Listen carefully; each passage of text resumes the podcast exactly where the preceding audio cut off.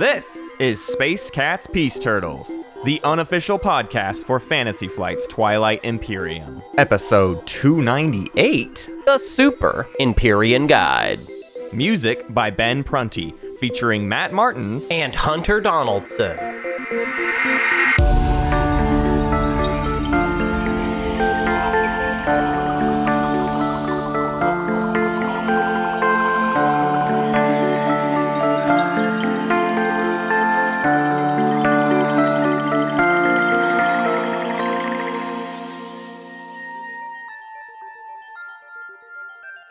Hunter, there's two games of the prelims left. Just two. Just two games that I'm trying to make happen. And let me tell you, they might be weeks apart so far. is the way things. What? I don't know yet, man. I don't know. We've got one game coming up this Friday, but I the other one I do not think is this weekend. The prelims are going to go out on a on a on a bit of a curve of a, a sliding scale of the am- of how quickly we we finish these. But we are trying to finish the prelims, everyone, so that we can dive into the semis. The semis lounge has be, been created. The semis players are starting to chatter with each other, but uh, no games are scheduled yet.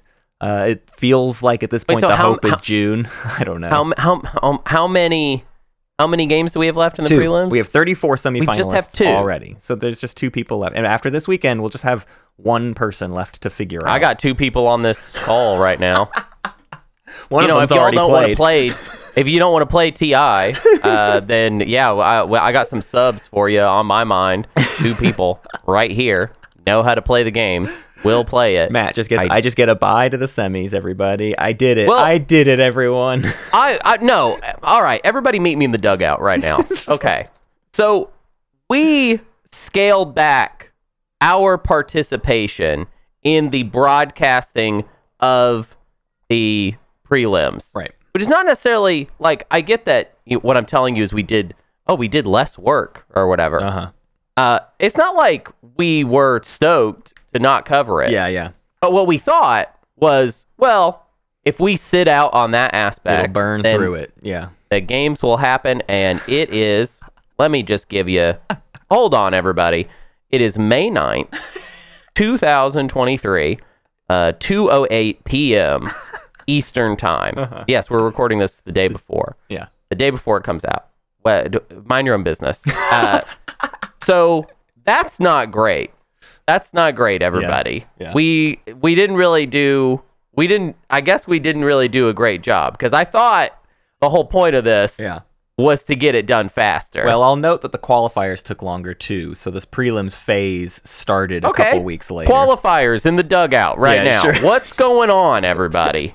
what are we doing here? It's been tough out there. It's it's hard. It's just hard for people to find time play games these days. I I don't know. Maybe maybe we were still in residual. You know, we were still in you know mid COVID time when people were like, "Listen, I'm not going anywhere." okay, I got Yeah, time. That was you know last year. This year, people are trying to go places, and uh, it it just means we. I, I've got I've got so many players that are have messaged me saying, I'm trying to find time to play a game. It's just not coming up. I don't have weekends. The weekends don't aren't real. And then they Maybe- eventually have to drop. Do we need to do the qualifiers and the prelims like in the winter? Yes. Like- That's like, what if we no joke. started- Next year's tournament will be in like October. like we need oh people Oh when God. they're sheltered in in the winter t- months or something. Yeah, you know what that means though, Matt? That means like the next tournament starts in a little bit. Yeah, like exactly. not even that much time. Right. Yeah. Well- I don't know if it'll actually be October, but it, yeah, I don't think it's going to be January. I think it'll be November or December that we actually start kicking off some games. But then December is bad because of the holidays. Sure. Isn't this fan? Isn't this fascinating? Like Yeah. this. what this, fun This what fun meeting. podcast. This production Anyways, meeting. yeah we're should move right on we should move on but it's it is all we were in the show, Matt. That's where I was. I was Yeah. like, "Are we just talking about stuff right now? Is that? Do the people want that? I don't know if the people do want that. But anyways, you're all in trouble. Uh, it's somehow all your fault Yeah, and not- not, ours, which doesn't really make sense. But okay. Um, so yeah, it looks like the. Well, I mean, the finals are probably going to happen like around where they when they always happen. oh like halloween you know it's just like when we'll be doing the finals of this year's tournament as the next tournament starts up There we go. That's that's good. Yeah. That's good. Well, I'm excited. Uh, I was looking over the list of semifinalists.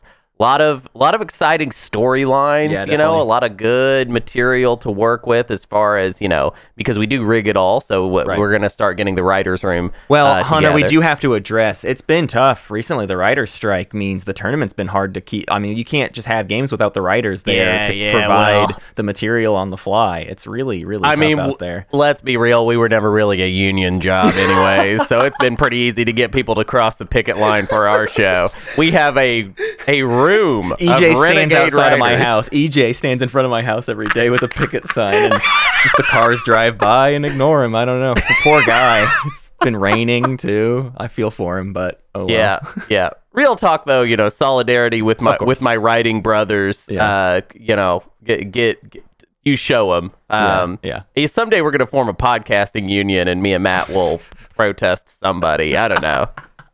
We'll we'll we'll we'll be outside of the Spotify headquarters, Yeah. like yelling or something like that. That, that we were protesting fun. WKBEZ or whatever it is. okay, let's get into a proper episode today. You're here because the title said Super Empyrean Guide. That's if you're on you our want. Discord, people, uh, you y'all have been going through left turns because it was supposed to be. Uh, so before I was working on Nomad, and uh, then I didn't want to. So then, so we're not doing that yet. And then I was working on Vuil'raith, which I still am, but it's been we've been in crunch time with some recordings. Next week's episode is an exciting fair for you that we've been spending weekends doing. Uh, so Mm-hmm. to keep an eye out for that. But it means Cabal. I haven't gotten quite enough games in. So like pre-errata, the pre-errata channel has been Nomad and then Cabal and then like a couple days of Empyrean, and then here we are recording the Empyrean one. So Yeah. uh, I feel like that also tells the story of what this Empyrean guide is gonna kind of be like. Because Hunter, when you came to me, you were like, "Hey, actually, I'm just ready to do the Empyrean guide. Like, I'm good. I've got this one actually." So what? Where did that come from? Well, so sometimes, uh, so you know, we slated to do uh, updated episodes on every expansion faction. Yeah. and I think that all of those have been like pretty useful and and have made a lot of sense. Um, this one doesn't. We actually got it before. Uh, so we're gonna kind of hang out with Empyrean today, but it's not. I would lower the stakes a little bit. I would say like if you heard the original episode, there's not a lot of updates. Yeah. The only thing that's changed with Empyrean is that the Frontier deck is a little bit different. Yeah. And it's not even. It hasn't gotten worse. Right. It's just a little bit different. So in a lot of ways, the kit is the same. Our takes are not really that different. Um, and to be honest, I just have a lot of confidence when it comes to Empyrean. Um, them and I have a pretty high win rate with both them and Necrovirus, um, which I probably wouldn't have that high of a win rate if I got to just play Them over my favorite factions Yeah. all the time because I, I think they are like kind of top. Both of those are like top five for me. Yeah. Um, so I probably would have a lower one, but considering that, you know, I think Empyrean I've played like six games. I think I won like five of those games or something like that. That's so I mean, stupid. it's it's been all right. Yeah. Uh, it's it's maybe it's it's maybe more like four out of six or something Sure. like that. But it's it's it's at a point where I feel like okay, it's I feel pretty settled in what I think of this faction. When I look at the pre-errata, as far as like things people have show uh, have thrown in, I think most people are kind of like Yeah. I think we all kind of get this. So this is more of just throwing out like here is a refresher on it. You know, if you need to be caught back up Yeah. on uh, on Empyrean and where they're at. They don't, you know, they're not a perfect faction by any means. Um, but I think they're, you know what I think it is? I think they're well designed. We haven't Mm-hmm. said enough nice things about Dane um, lately. I've noticed we've gone really hard on him, Uh-huh, and that's not fair. I think the design of Empyrean teaches you how to play them well, Right. And that that's a good thing, and teaches you how to play Twilight Imperium well. This is like a good true. starter faction. This is a this is a if people are looking for someone to give a, a new faction to. I, I saw somebody else in the pre-errata say this is their favorite faction to play. If you are the one experienced person with a group of new players, you can be like a fun enabler and like Yeah. I can give everybody blue tech basically is like Empyrean's whole MO, I guess. So I don't know, but I, I, I kind of agree with you that even more so than that idea is just the idea that Empyrean is like a good first factions. That you can just sort of figure out how to play Twilight Imperium by using their toolkit, essentially. Yeah, absolutely. I think they they click you into um, you know the the trade aspects of the game, and they kind of tell you to do the do these obvious things. Yeah, yeah. And good things will probably happen to you. and it's not. I also feel like so they're very similar to the Naaz-Rokha, right? The Uh-huh. Uh, faction also does a very good job of like kind of guiding the player towards like things that will obviously be good. However. Naaz-Rokha, I would say, has like a, a layer of complexity on it that I feel like Empyrean doesn't quite have. Yeah. Whereas, like, like Naaz-Rokha, you need to ex- basically understand how exploration works in general in order Yeah. to use like pretty much any of their abilities. Mhm. And when we're talking about exploration, we're talking about three different decks that have like you know they're they have different properties, they have different things they lean into, they have different requirements, uh, and then you got to kind of like keep track of all three of them. You know, because Empyrean is just obsessed with the Frontier deck, and because the Frontier deck is generally speaking pretty good, Yeah. especially now. Um, now that I mean, I guess there's really only two things you can get in the Frontier deck that I think are kind of bad, which would be like uh, the Gamma, which isn't even necessarily that bad, right? Yeah, That's yeah. actually going to open you up to to something else, but it's maybe not the thing you're best at. Um, yeah, we're getting a lot of just honks in there today. They're It's just okay. kind of they're just kind of popping in Just underneath. New York, uh, it's all right. yeah, they don't. It's not sirens today. It's just people being like, "Hey, you recording something in there?" Um, so, But yeah, anyways, the, the idea too yeah. that that the exploration decks have sometimes complicated choices that a new player might not know what is the right option. Right? It's like, Yeah. oh, there's all this stuff, and it's also like, is a trade good worth an infantry? I don't know. Should I use this freelancers right now, or is Yeah, that absolutely. not optimal? Whereas the DET, the Frontier deck, is just like, good. Just here's stuff, right? Nothing, nothing Right. complicated to have to decide to do with it, basically. Yeah, and I think the kit has enough like versatility in it, but every individual piece of that kit is really obvious in its use case. With I would say the exception being um, the rules for using the Watcher. Yeah. I do find that newer players do tend to mess that up and not realize that oh, like the mech itself has to be adjacent. It's not just about you being neighbors. Right. Um, the I I find the faction promissory notes like super easy to use and super intuitive. Yeah. Um, I think sometimes people get in the weeds of like how much should like do they have some sort of inherent value that they need to be like sold for? Right. And I don't think that is a very important discussion. I think like they just need to be out there. Right. Like you just need to get them used by somebody, and then Right. and that will be good. Yeah. It's it's like a faction, uh, an extra faction ability that you unlock by giving it to Yeah, someone. right, Like you right. know. Yeah, it's it's a it's a handful of tools that are baseline good, and then you could also learn the game more and further optimize them to make the faction even better. Right? You you could Yeah. kind of nickel and dime this thing to get little gains, but you don't even have to. You're just, it's just good stuff across the board. And I'd say it's not really. I mean, I would say nickel and diming in general is Yeah. not really worth it by and large in Twilight Imperium. Right. What you gain Mm-hmm. in, uh, you know, maybe some raw value, you lose in uh, precious time. Yep. And generally, the longer the game goes, the worse people play uh, towards the end of the game. Right. So that, and that's just like that's a hardcore value I have there. I think. Yeah. That after you get past the eight hour mark, people just start playing poorly, right. anyways. It's just like most unpredictable. people. Right. Yeah, Yeah. exactly. You, you can't Yeah. you don't know what to do. Uh, let's talk about their lore for a minute. I think Empyrean is really cute because here's here's my in my view the history of Twilight Imperium factions. Ooh, there's this L we just finished doing first edition stuff, right? And and in first Right. edition there's this L1Z1X and it's this big mysterious faction. What is this? And then as the game develops, we started to write more stuff about L1, and now L1 is just like a known variable. And then in third edition, eventually they introduced the Ghosts of Creuss, and in Ghosts of Creuss are just this like completely unknowable, mysterious Oh, whatever Whatever will we do? ghosts. There, well, Yeah. we don't have any idea. And then like fourth edition and POK comes out and, and Dane's obsessed with ghosts, so he writes like a bunch of fiction. And so it's like now we kind of know about the ghosts. And so now we need the Empyrean to be this weird and mysterious faction. There's always a need for an unknowable faction.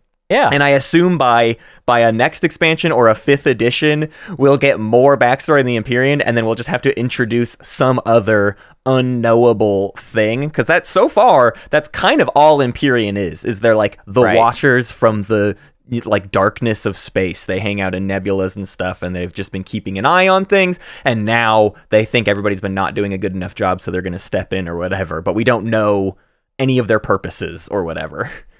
I do like, and I do think that is actually kind of a distinction that's interesting for the Empyrean. That story wise, they their intervention is like a a line in the sand that has been crossed. Yeah, yeah. So they're like it's it's like in comic book terms, like well, I guess I guess in comic book terms, you have in in Marvel comics you have the Watchers Mhm. or whatever. I think that's what they're called. Um, and yeah, it also would kind of signal if they were actually getting involved with things, uh, there being some sort of very desperate situation, right? Right. Like Yeah. story wise, it implies like, uh oh, there's the the Empyrean are here. And they don't get involved unless it's a real bad time. Right. So the Mahact coming back, obviously being like Yeah. that that trigger. Um, I think it would be interesting then if you know I'm like obsessed with the idea of Twilight Imperium having you know more them- thematic cohesion Uh-huh. and uh, being more a realization of a point in time in the story. Yeah. Um, almost in the same way that World of Warcraft works, I Yeah, guess. yeah. Yeah. Um, so we're playing the Prophecy of Kings expansion of of uh, Twilight Imperium, but I would also be down for a Twilight Imperium classic where we put the Imperium away Yeah. again. You know, because like if they're they're here because of a story reason, so if that story reason goes away for some reason, Yeah. then also the Empyrean should go away. I think, which Yeah. would be very interesting. Um, and then also it would be fun, like to do uh, a future scenario where the Empyrean have returned and are different because they've been, you know, they've been back in the dark for so long, but now they've changed in some notable ways. We need the Universe of Twilight Imperium board games to open way up so that we can have little, like smaller games that are all about specific incidents where it's like, this game, the only playable factions are like this random smattering of six, right? Because that's Yeah. what this Right. event was about, or this moment was about, about yeah. this thing over here with like the Argent and a couple other factions or whatever. I want to see, I want to see those kinds of uh, blends in in other mechanics. But uh, let's talk about the mechanics of the Empyrean. Uh, do we want to kick it off, Hunter? Do, do you, w- would Yeah. you like me to present you with some information about this faction? Yeah, present me some stuff. present me, presenter. Their starting units are two carriers, one destroyer, two fighters, and four infantry, and then the space dock. That's a that's a two C four I if I've ever heard of it. Uh, plus the destroyer.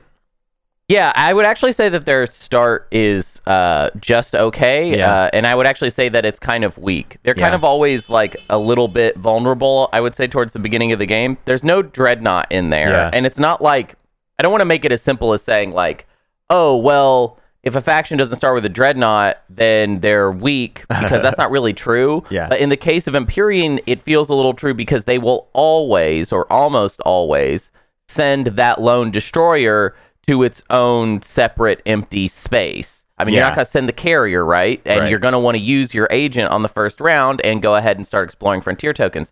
So, very reliably, uh, Empyrean is always spread kind of thin Yeah. going into round two. Right. I would say that's like almost always true. Maybe if they get trade in the first round, that's not quite true. Um, but yeah, I would say generally speaking, they can have kind of a rough start. I've been in situations where I was in between SAR and Cabal as Empyrean, and I felt that I basically had to beg Yeah.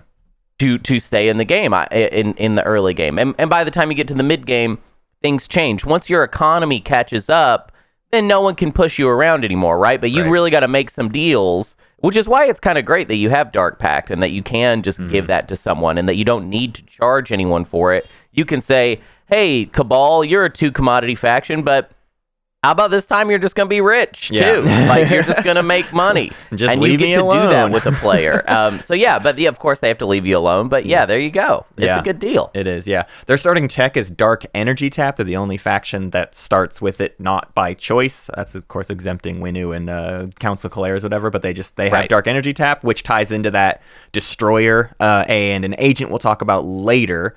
Uh, their home system is a nebula, which means it's an anomaly, which means. Yes. it counts for one third of uh, or it, it counts for objectives where anomalies are relevant. You can win a combat in your own home system and, and brave the void. Like you can do all sorts Yeah. of anomaly things. You need to just have three systems adjacent to your home system to get that one other secret objective.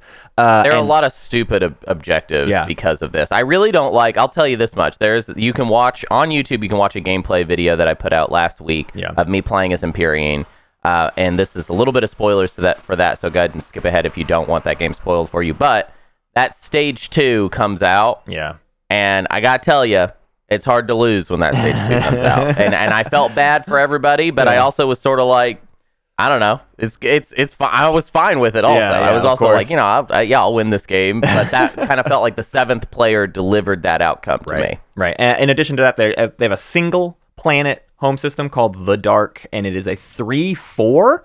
So Mm-hmm. it's lacking one of our tech dollars we'd like to freely tech, but it's kind of a big influence home system as well. Yeah, so it's it's decent for double spending uh, in any kind of round one Diplo situation. We'll talk about that more when we get to strategy cards. Yeah. But yeah, that three resources that is rough. About the worst thing that can happen to you is a is a action first action tech in round one. Yeah. I would say is pretty obnoxious for Empyrean. Yeah.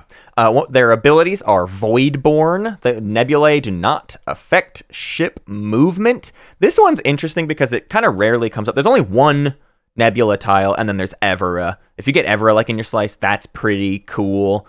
The one thing I think people always forget about is that like if other people come to take your home system, for them to then leave later is like awkward, right? I mean, it's rare Yeah. that an Empyrean home system is like fully taken, but you can't like that person then can't just like go jump out and do whatever. They, it's like it's a very slow exit path to get out of the home system. I don't know. It doesn't come up all the time, but basically this ability is purely existing because they decided to make their home system a nebula, and so yeah, they're they're better about nebulas, I guess, if there happens to be one near them that is relevant. Yeah.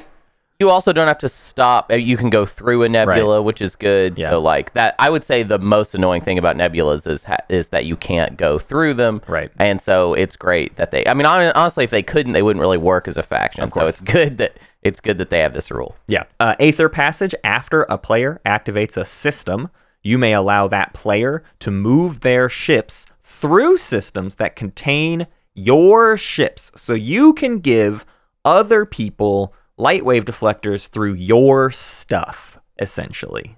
Yeah, um, I feel like this is forgotten about a lot of the time. Mm-hmm. Um, you know, it's just it's just hard to remember that you can grant this because it's so specific. It's Yeah. just like, oh, I will let you go through mine.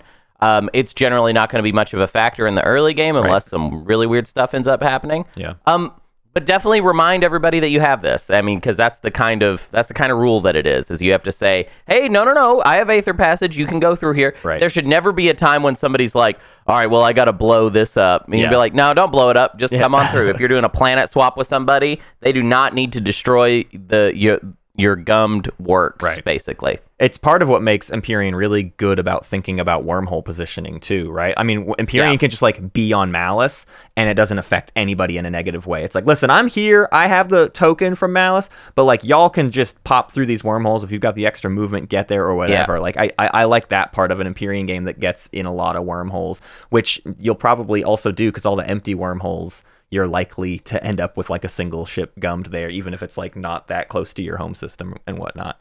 Uh, their, Yeah. their last ability is Dark Whispers. During setup, take the additional Empyrean faction promissory notes. You have two faction promise. This is just a mechanical thing to say, hey, make sure you have both of the faction promissory notes, which we will talk about both of them in just a second. But let's finish the faction sheet because we have a flagship called the Dynamo. The Dynamo, I don't know. Uh, eight cost, two on a five, one move, three capacity, all standard stats. The ability, though, is after any player's units in this system or an adjacent system use sustained damage, you may spend two influence to repair that unit.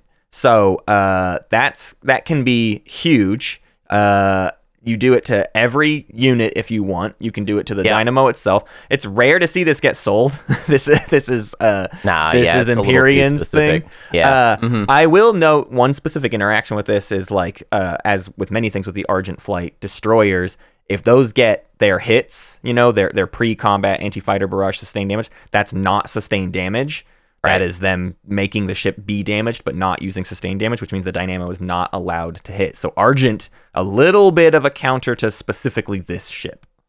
Sure. Yeah, and I would say if there's anything that I want to de-emphasize from the first guide, I think we talked about this flagship too much. Yeah. The first time around, uh, it's not a bad flagship by any means, but I do. Uh, I've gotten to a point with realizing that the Empyrean can really defend their home system quite well. Neb- Nebula defense is pretty good. Yeah. Uh, it's a one planet home system. Right. Uh, I've seen people build this because they feel like, oh, I like need it to defend the home system. I don't think it's absolutely necessary. No. Um, and I think overall it, it, it is it's it's okay. I'd Yeah. put it in the middle somewhere as far, as far as flagships goes. There's there's better things you can do. I feel like with your money as Empyrean than Yeah. uh, than build this flagship. Right. I think we thought it was so good last time, but then we also talked about, and we will talk today again about the commander some. But I think it's really just that it's enhanced sort of by the commander and being able to like Sure. get back in there with it or whatever. Like the reactivation things means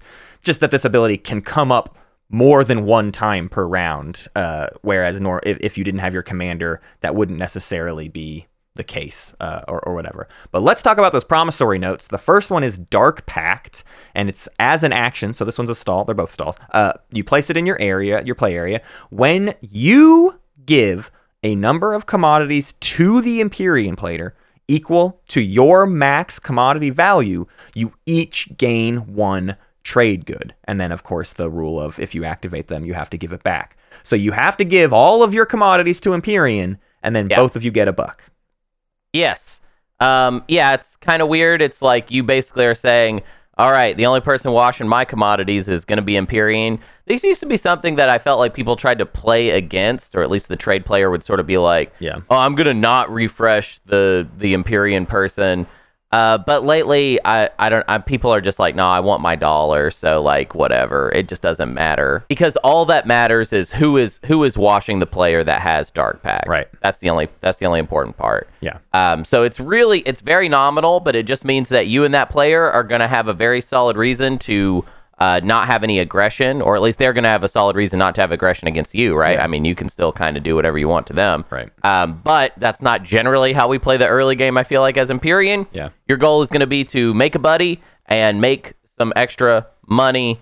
I do not understand what people sell this. I'm sorry, I just don't. I, I don't think it's It's worth the trade it. good you get every time you do a deal with Yeah, that you- person. And that person's getting already get guaranteed deals and you're getting their guaranteed commodities. You know what I mean? It's like it's not just the trade good. It's the like guarantee that I'm getting your wash. I'm getting your Yeah. commodities, which means there's always a deal on the table for me and uh, it's going to like upset some trade imbalances and whatnot. Right. So I yeah, I agree. Just get just get this in somebody's hand. Just also, get- you want someone to have it because Yeah. here's the thing: is if you start trying to peddle it, like you start trying to be like, oh, it costs something because it's a stall, it has value for you. Uh-huh. It, it's a stall, so so you need to give me some money for it. What if the player's like, all right, well, I don't want it then. Yeah. I mean, like, because now you're could out. just because that's the problem is that like you you want someone to have this. You Yeah. have an you have a vested interest. You get a passive extra trade good that. By the way, you want it from round one. It's Yeah. worth like every round you have to wait to get it out there. It's worth less and less. Um, I love giving it to Keleres. Yeah. That's that's a fun one to give it to. Although I I played with a Keleres player that kept washing their own commodities, and then I would look over and be like, What "Where'd about your me?" commodities go?" and, and I don't. Yeah, that that that was like a funny thing to have to deal with. But Yeah. yeah, you you do need to. You might have to remind some players like, "Hey, when you have commodities, you got to wash them with me, bud." Yeah. You know. I would also say too the idea of like be holding this one close to the chest in round one is pretty suspect because it's not usually that someone's trying to stall round one. It's that they're trying to like make sure they're they use their thing before X strategy card Yeah, pops. Like yeah. every once in a while, True. the right faction like needs the stall so that then Diplo pops and then they have the money to do tech or something like that. Like that can come up, but it like there it's rare that Dark Pact is being played specifically for the stall. If anything, people are rushing it out because sometimes the trade player is like, I'm planning to play trade first action, so let's you know whatever. I, I Well- sometimes you're rushing to get it out.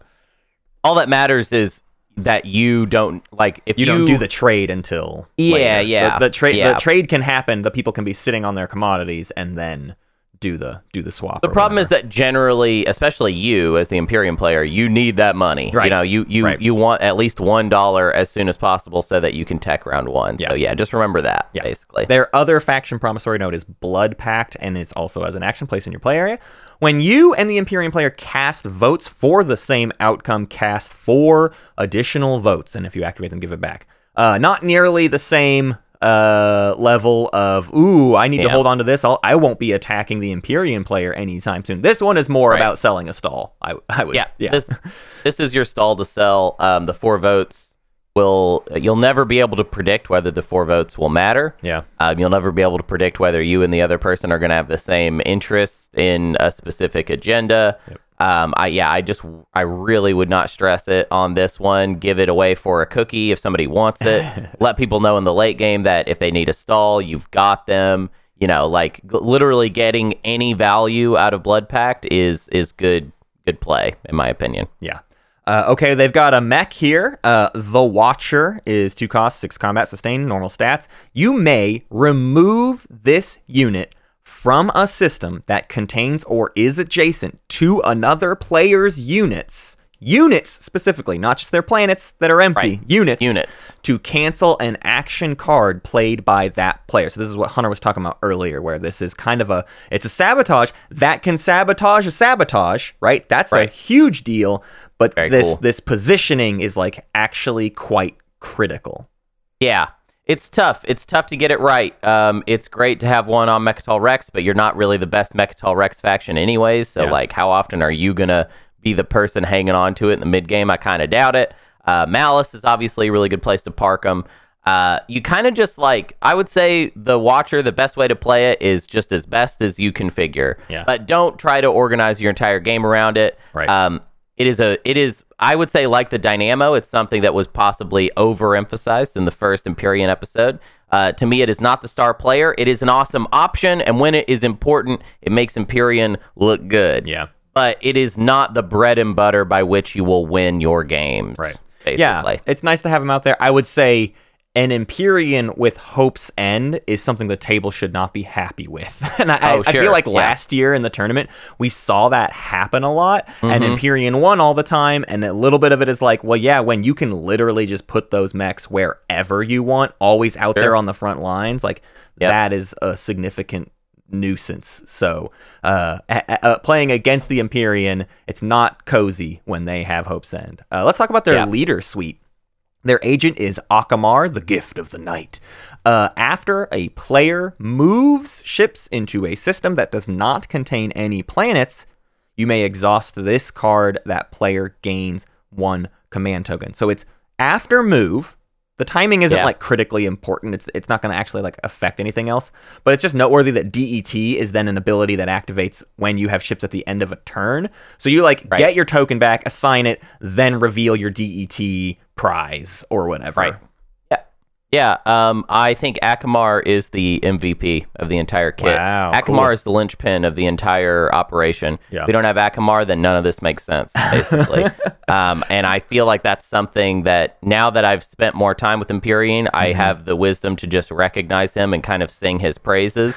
um, he is not in a vacuum the greatest agent in the game. However, if you take him away from the Empyrean, our whole thing gets really messed up. Yeah. And what I love about him also is that he still kind of he matters the whole game, which is like not Yeah, yeah. not every agent is like that. Right. You will be using Acamar the whole time. Right. The fact that you can even I mean because in a way he's a stall. Now he's a stall where you got to move something, which is actually kind of a, the best way to do it. You're Right. saying You're I'm gonna do something." something sort of useful. Yeah. And I'm going to use Acamar uh, and get a token back. Now the only problem is that you know you, it we're moving a ship, so something's got to do something, right? right. But as long as as long as you have ships, which hopefully we're we're advising you to have ships in in this episode, right. uh, and yeah, there there's a lot of value you can get out of them. Yeah. Um, the I would say the the watch watch the one the YouTube one that I just put up. Yeah. Watch my Empyrean game because you'll you will see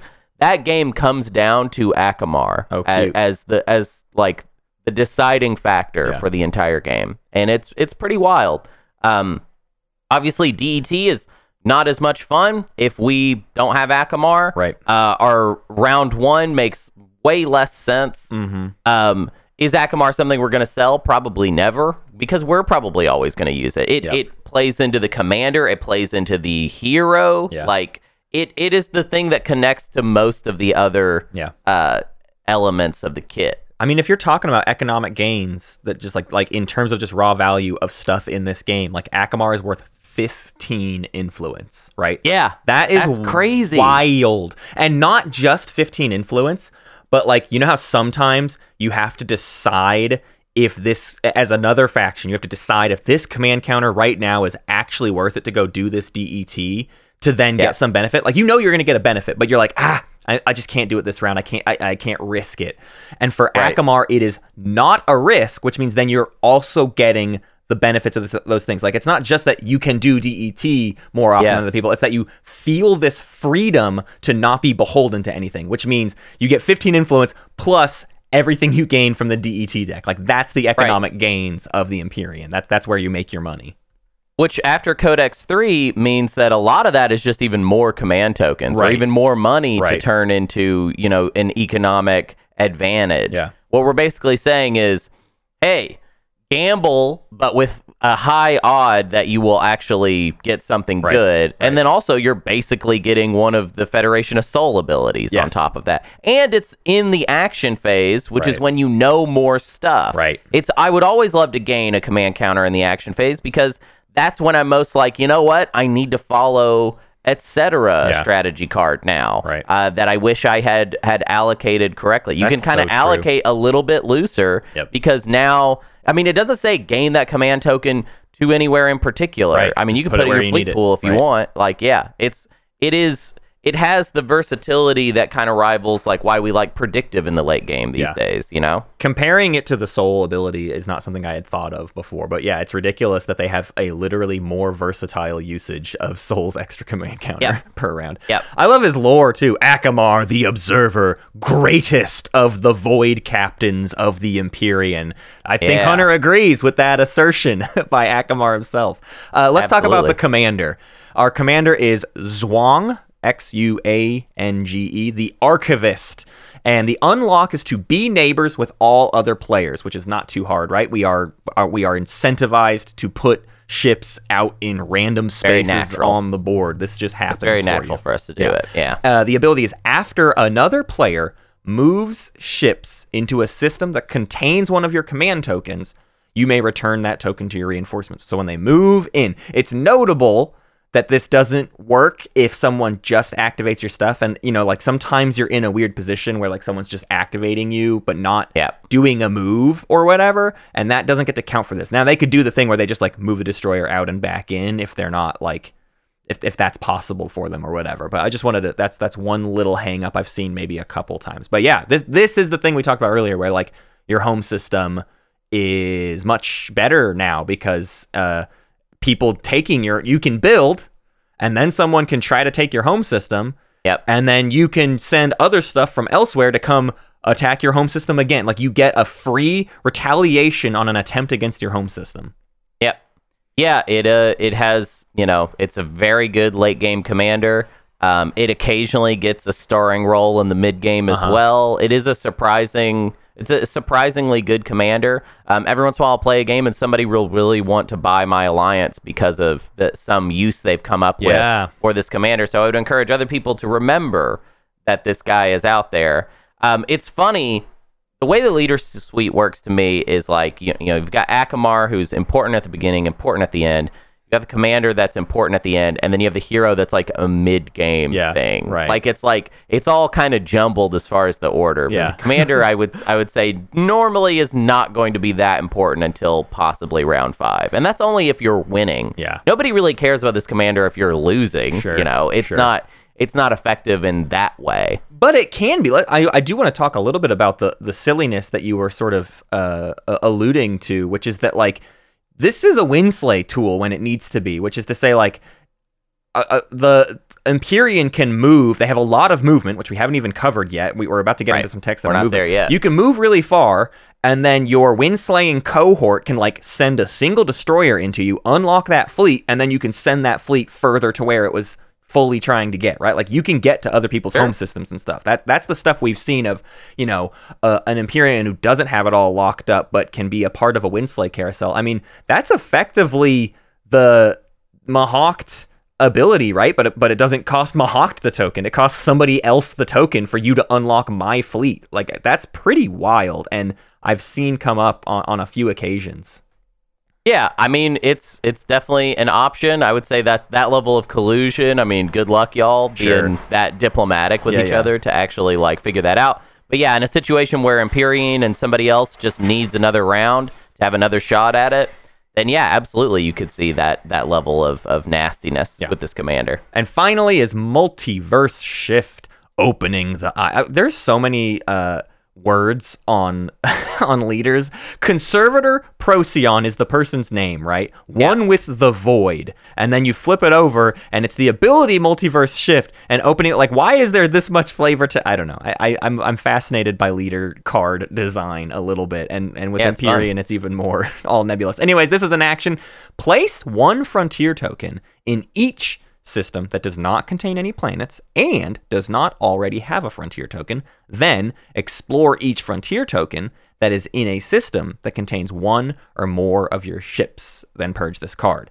So this is that ability. We see Empyrean sort of deciding how much they want to gamble. Should I spend this round sending a bunch of ships out to a whole bunch more spaces? Can I get six frontiers off of this or should I stick with 3 or whatever? This this is this is the how hard do you think you need to push your luck hero.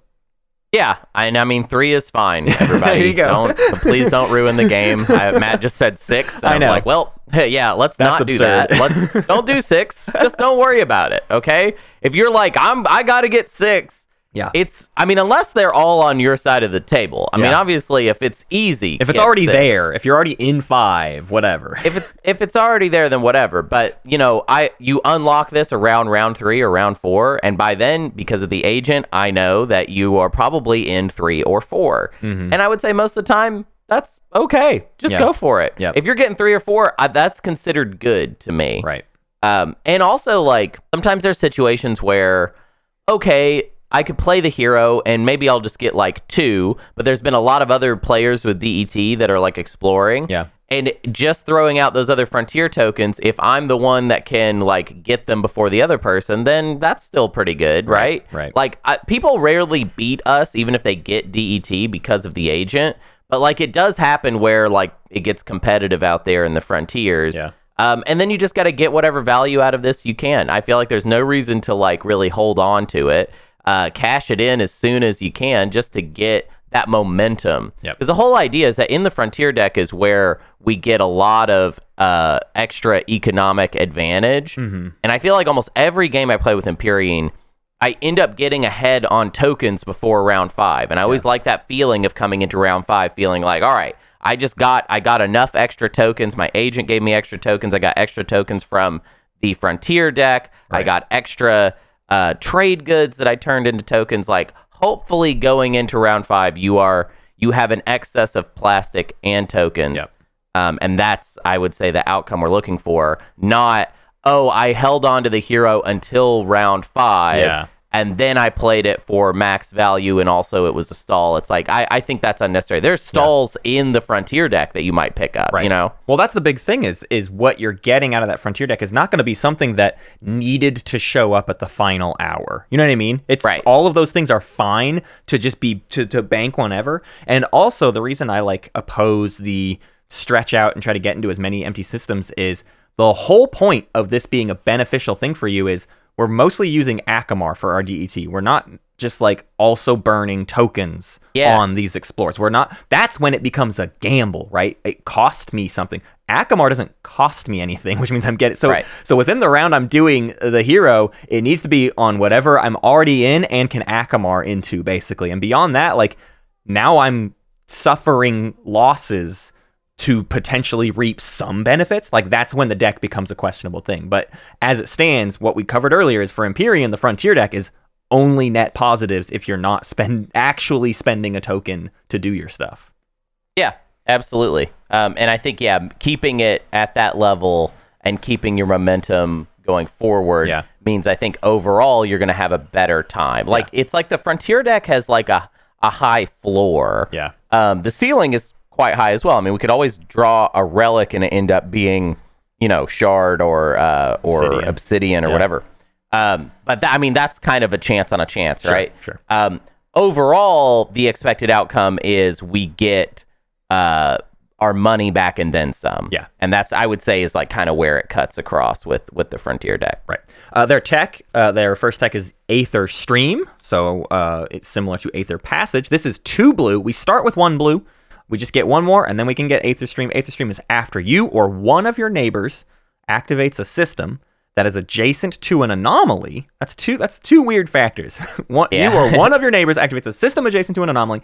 You may apply plus one movement value to all of that player's ships during this tactical action. I think I even forget that the neighbor thing is relevant here because, Yeah. well, so Yeah. often Empyrean generally is neighbors with it. They had to become neighbors with everybody to unlock their commander. Right. But you can lose access to this in the game, and I think I forget that. I think I just think Aether Stream is an ability you have that anybody can get plus one movement whenever they want it. Yeah, and it's after activation. It's not Yeah. movement. So like you can't establish Become, your right. yeah, you can't become neighbors and then get Aether Stream. You got to already be neighbors Mm-hmm. uh, before movement even starts. So yeah, I mean that is important to remember. That's kind of more, you know, Empyreans don't cheat, you know, but Yeah. also like everyone else has to kind of hold Empyrean. Everyone else has to remember um, so that Aether Stream can be used uh, correctly. Plus one movement value to all ships is Yeah. their wildest thing Wow. that they can really kind of coast on this tech. Yeah. This tech almost makes it feel like I don't know, does Empyrean even need tech after this? Right. I, I would say their core tech might just be this, depending on how the map is set up. Yeah, yeah. You could just get this and then that's fine. Do we need unit upgrades? Nope. We got movement. We got movement across the board. Yeah, So, yeah, yeah. The idea that gravity drive is just one, you could have gotten that on the way to this. So then you have one thing that is plus two movement, and everything else is plus one. That's what upgrades do. Yeah, but it's that's what it per ship type, and you're doing it to all of them no matter what. It's it's a pretty astounding, and that's like the main reason we get unit upgrades. Most unit upgrades we do not get for their one increase to combat value, whatever. Destroyer Right. two is like the only one where we're like, well, yeah, I really like that X, that like way souped up anti fighter barrage. Uh, but everything else, this is the reason for it. Uh, our next tech is we won't sing as many praises about. It's Void Watch. This requires one green.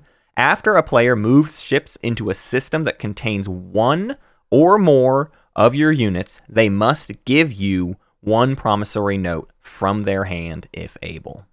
Yeah, so this is part of that. You know, there's a Mentak commander that does a similar thing. Yeah.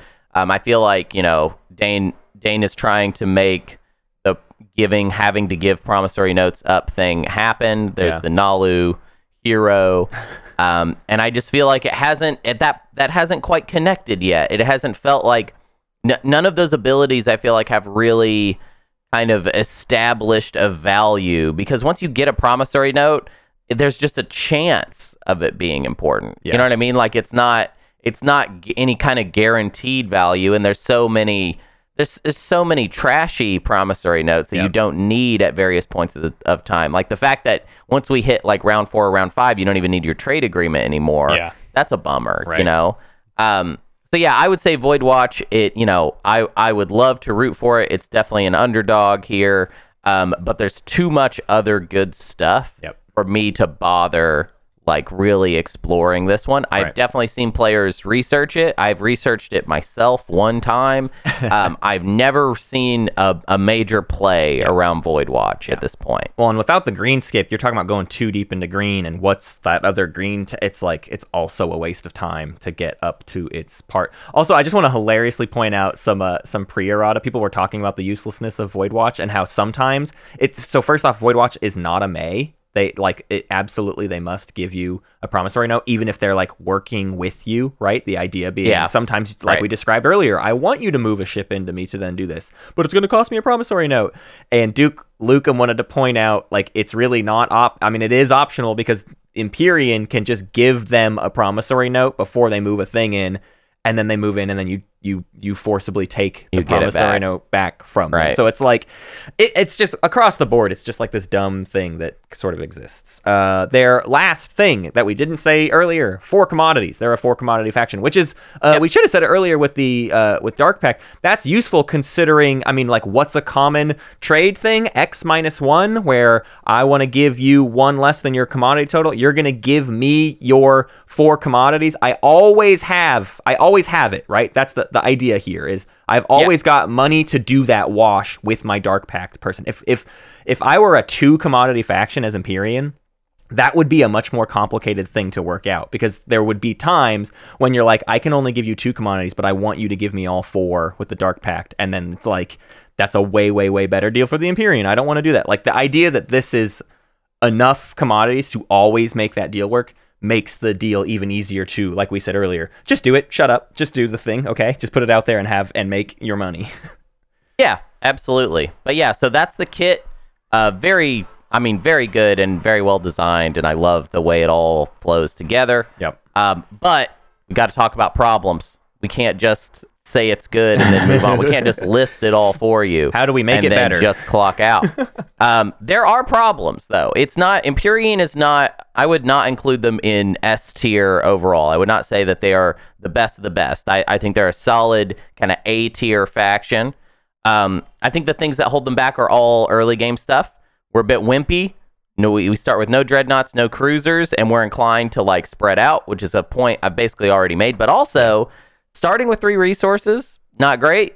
Um, It means that in a situation where things are popping early, we're kind of like a little bit scared of round one. Like, let's say we have bad speaker position round one, and then we're at the mercy of tech and warfare pops that we perhaps want to use. I mean, I know we want tech, we don't necessarily want warfare, but you know, it's it's it's uh, it can get a little rough out there. I would say another big thing is production capacity.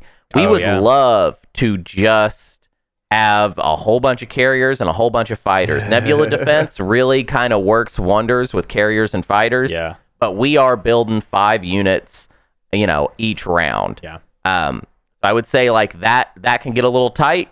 Uh, love a forward dock to fix that. Love sling relay to fix that. Yeah. Um, in fact, I've I've survived a lot of games off just sling relay and no forward dock. Mm-hmm. But I would say that in that situation is when I would say, oh well, maybe we do need the flagship. Uh, maybe Right. it's more of a dreads game, and we're hoping uh, that that we have just enough soak to kind of pull it off. I think ideally this would be a, a carrier faction, right? But that production capacity thing is always going to sort of be there bothering us a little bit. Yeah. Um, and yeah, there's just not there's not a really easy way to fix that. But luckily, we're rich, so Yeah. I mean that's that's kind of the the the uh, the other side of that coin is we're we're really versatile. Yeah. We're like Naaz-Rokha, but we're more obvious. Yeah. Um, but we're less gambly, so like we're it's not like we're gonna get all the relics we need in one game and just kind of you know you know storm the gates or whatever and just win the game. Right. Um, we don't necessarily have powerful punchy abilities, but we have versatile movement. Uh, super diplomatic promissory note. A uh, lot of easy free money that is just on the table that we're gonna have. Um, and then yeah, just all of the delving into the frontier deck, which is the best deck by the by the way. Yeah. Like it's the best exploration deck that you could have access to. Right. Um, I love that it's it's like if someone doesn't understand the strength of gumming the works at this point, just play one game of Empyrean. Yeah. and suddenly you'll get it. You'll be like, oh, having a ship in a system, that's got its own value to it. That's Yeah. not worthless. That Right. actually has its own thing. Um, and the fact that this is a faction that sort of just teaches you that, I kind of wish there were like more factions that instruct Yeah. in this way Right. um, that I feel like Empyrean does. I love them. I think they're great. They're also easy to play, though. I mean, it's just like I don't even know what are we even coast. doing Yeah, today. yeah, exactly. You know how to play them. Come on, no one's confused. Well, let's take a quick break and then we will still go through the motions of telling you ab- how to do things with this very good faction. But it, Yeah. it does feel like we've already covered how everything works. it does works. feel like we've done it, but we'll maybe we'll goof around a little in the second half. Stick around, everybody.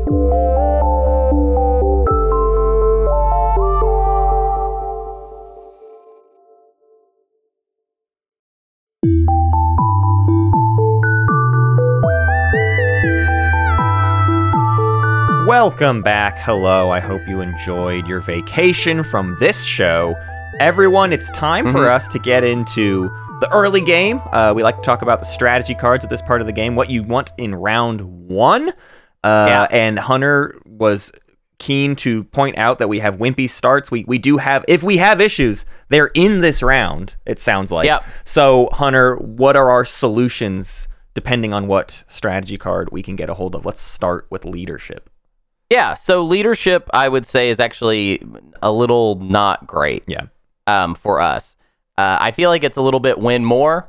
Uh, for Empyrean, we have great token economy. Like, I'd rather get a better advantage over it, Mhm. um, over the situation, uh, and I'd rather have more versatility than just merely saying I'm taking, you know, command counters. It can make sense to someone. Like, they'll be like, "Oh, I have a lot of reasons to."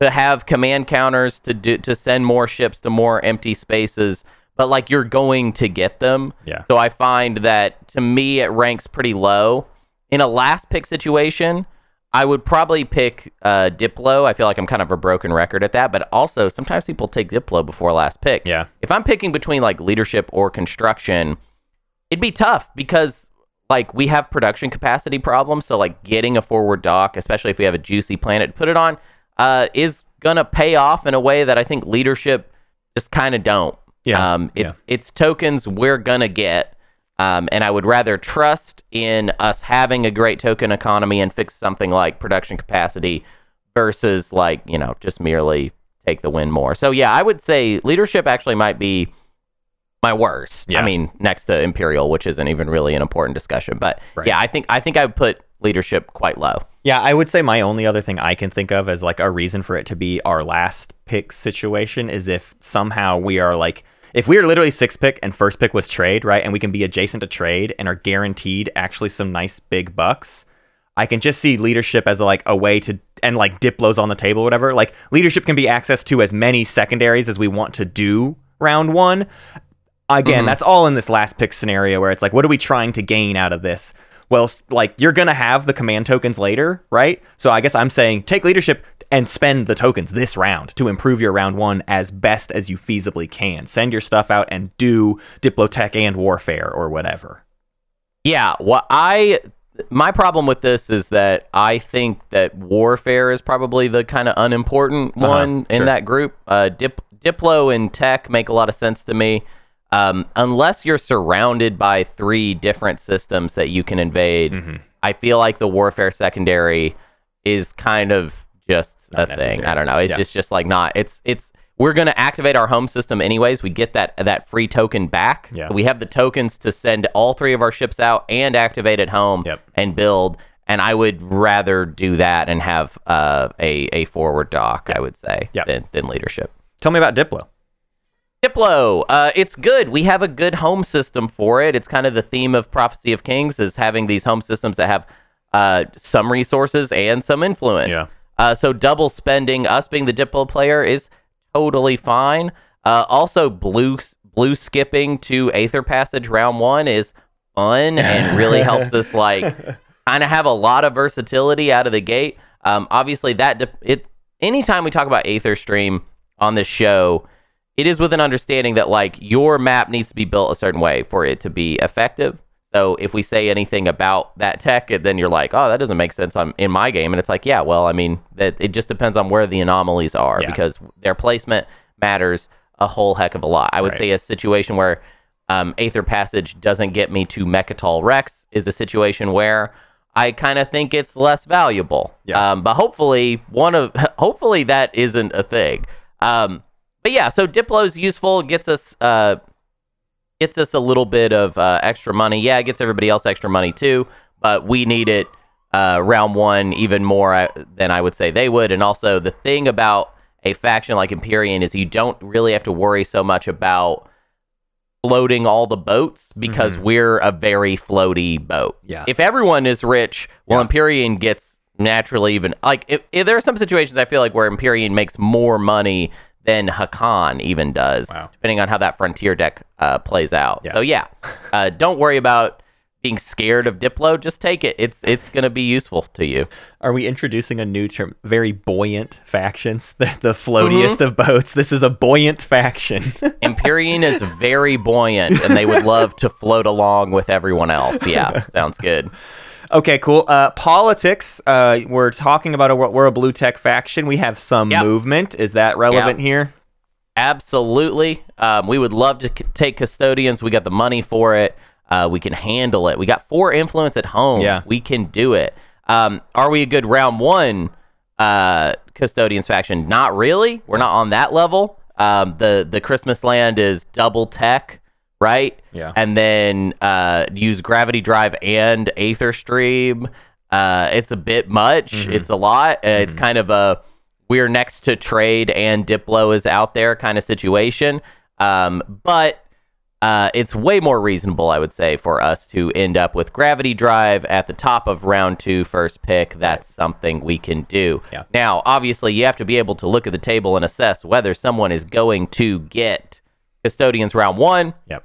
But I would say after trade and technology, this is a solid pick for us, even if we don't get custodians. Yeah. It's just a good one. Right. It's just always, uh, it's a kind of always got that value, but definitely for Empyrean. Yeah, I mean, what? Uh, this is a faction who lives rich, which means in general, playing the speaker game at least a little bit has relevance throughout the game. Like some some semblance of speaker control. You are not in any desperate situation, which means you can play speaker control, and that that can start round one into round two uh, or whatever. Okay, construction. We are what? We're blue tech. Uh, maybe we don't gravity drive round one. Maybe we sling relay. Is that is that the? Do we even like that play, or is that just like because it's something to do?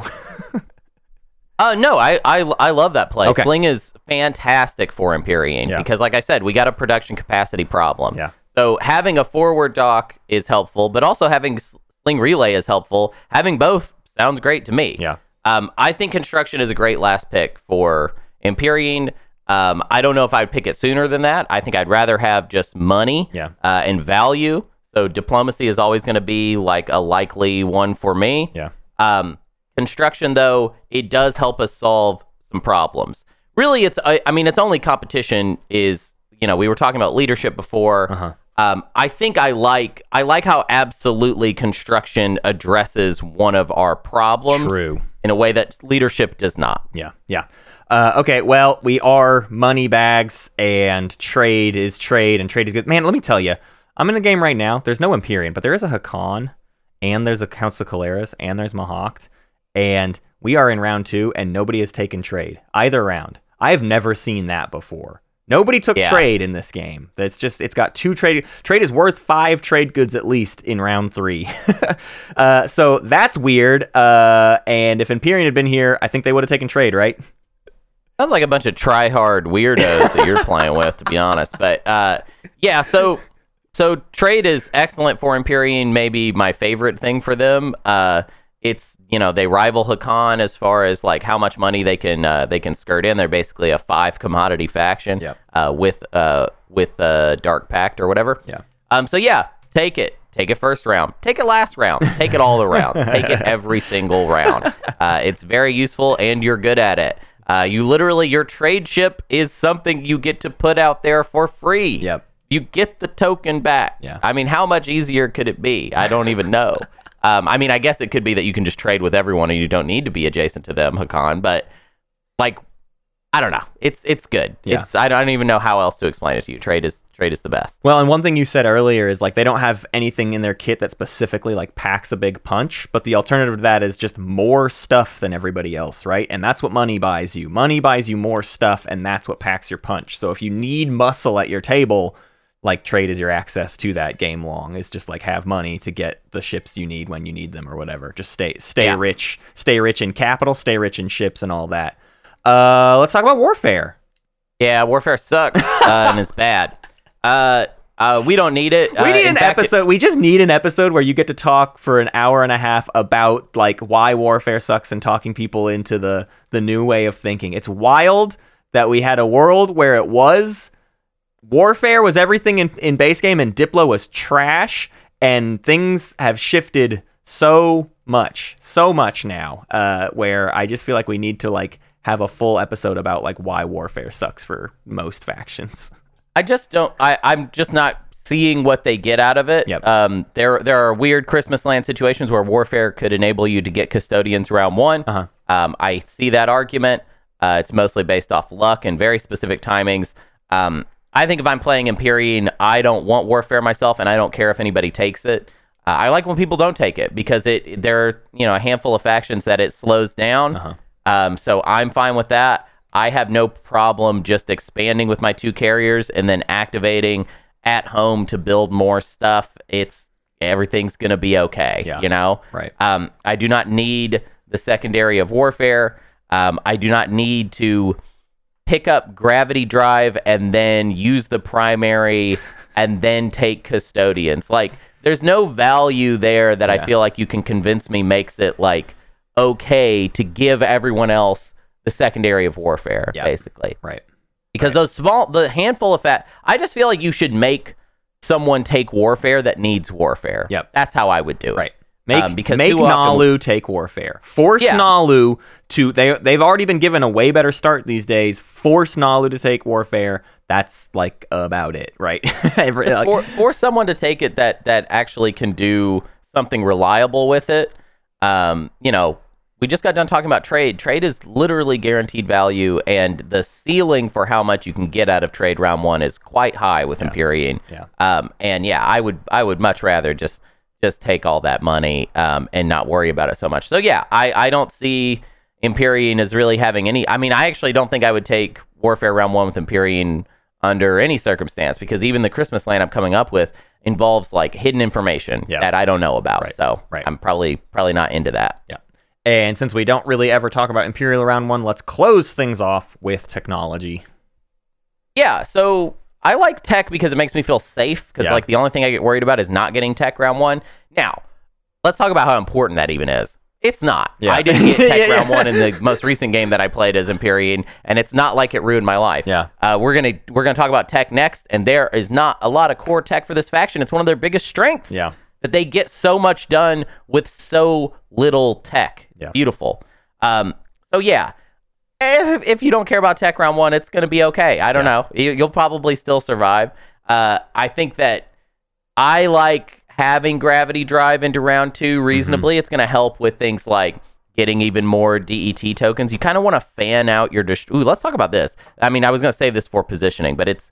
I think it's good to explain what do you want with gravity drive early, anyways. Right. Um, and I would say it's this: you kind of want to fan your destroyers out in a very particular way. We would like to build destroyers uh, round one and round two Yeah. so that we can continue with our DET token stuff. And we want to move destroyers out that are coming from home Yeah. to the new token. Right. And we want to leave the old destroyers where they are at. Yeah. Because we get to use the agent again. We and we keep the gum. We want to keep that gum. Right. And we want to be able to reuse those destroyers on the hero, right? So we just want Yep. those destroyers to go out, sit in an empty space, and then just stay there. Yep. And they're just kind of dead, hanging out there until the end of the game when we fall back Yep. to our home system and we can move them back for a little bit more HP. Yeah. So gravity drive helps us because then we can get three movement destroyers. Those can get wherever they need to go. Yep. You know. And then and then in round two we get Aether Stream, and then our destroyers are four movement, and they Yeah, get to the next spot. Like yeah, you you have this obvious pecking order. The, the another way to just word that is like to take a single destroyer in an empty system from that empty system to a new empty system. You should think of that as a little bit of a cost. It's not Yeah. actually an economic cost, but you have lost something in doing that, and you should seek to avoid it. Is it the end of the world?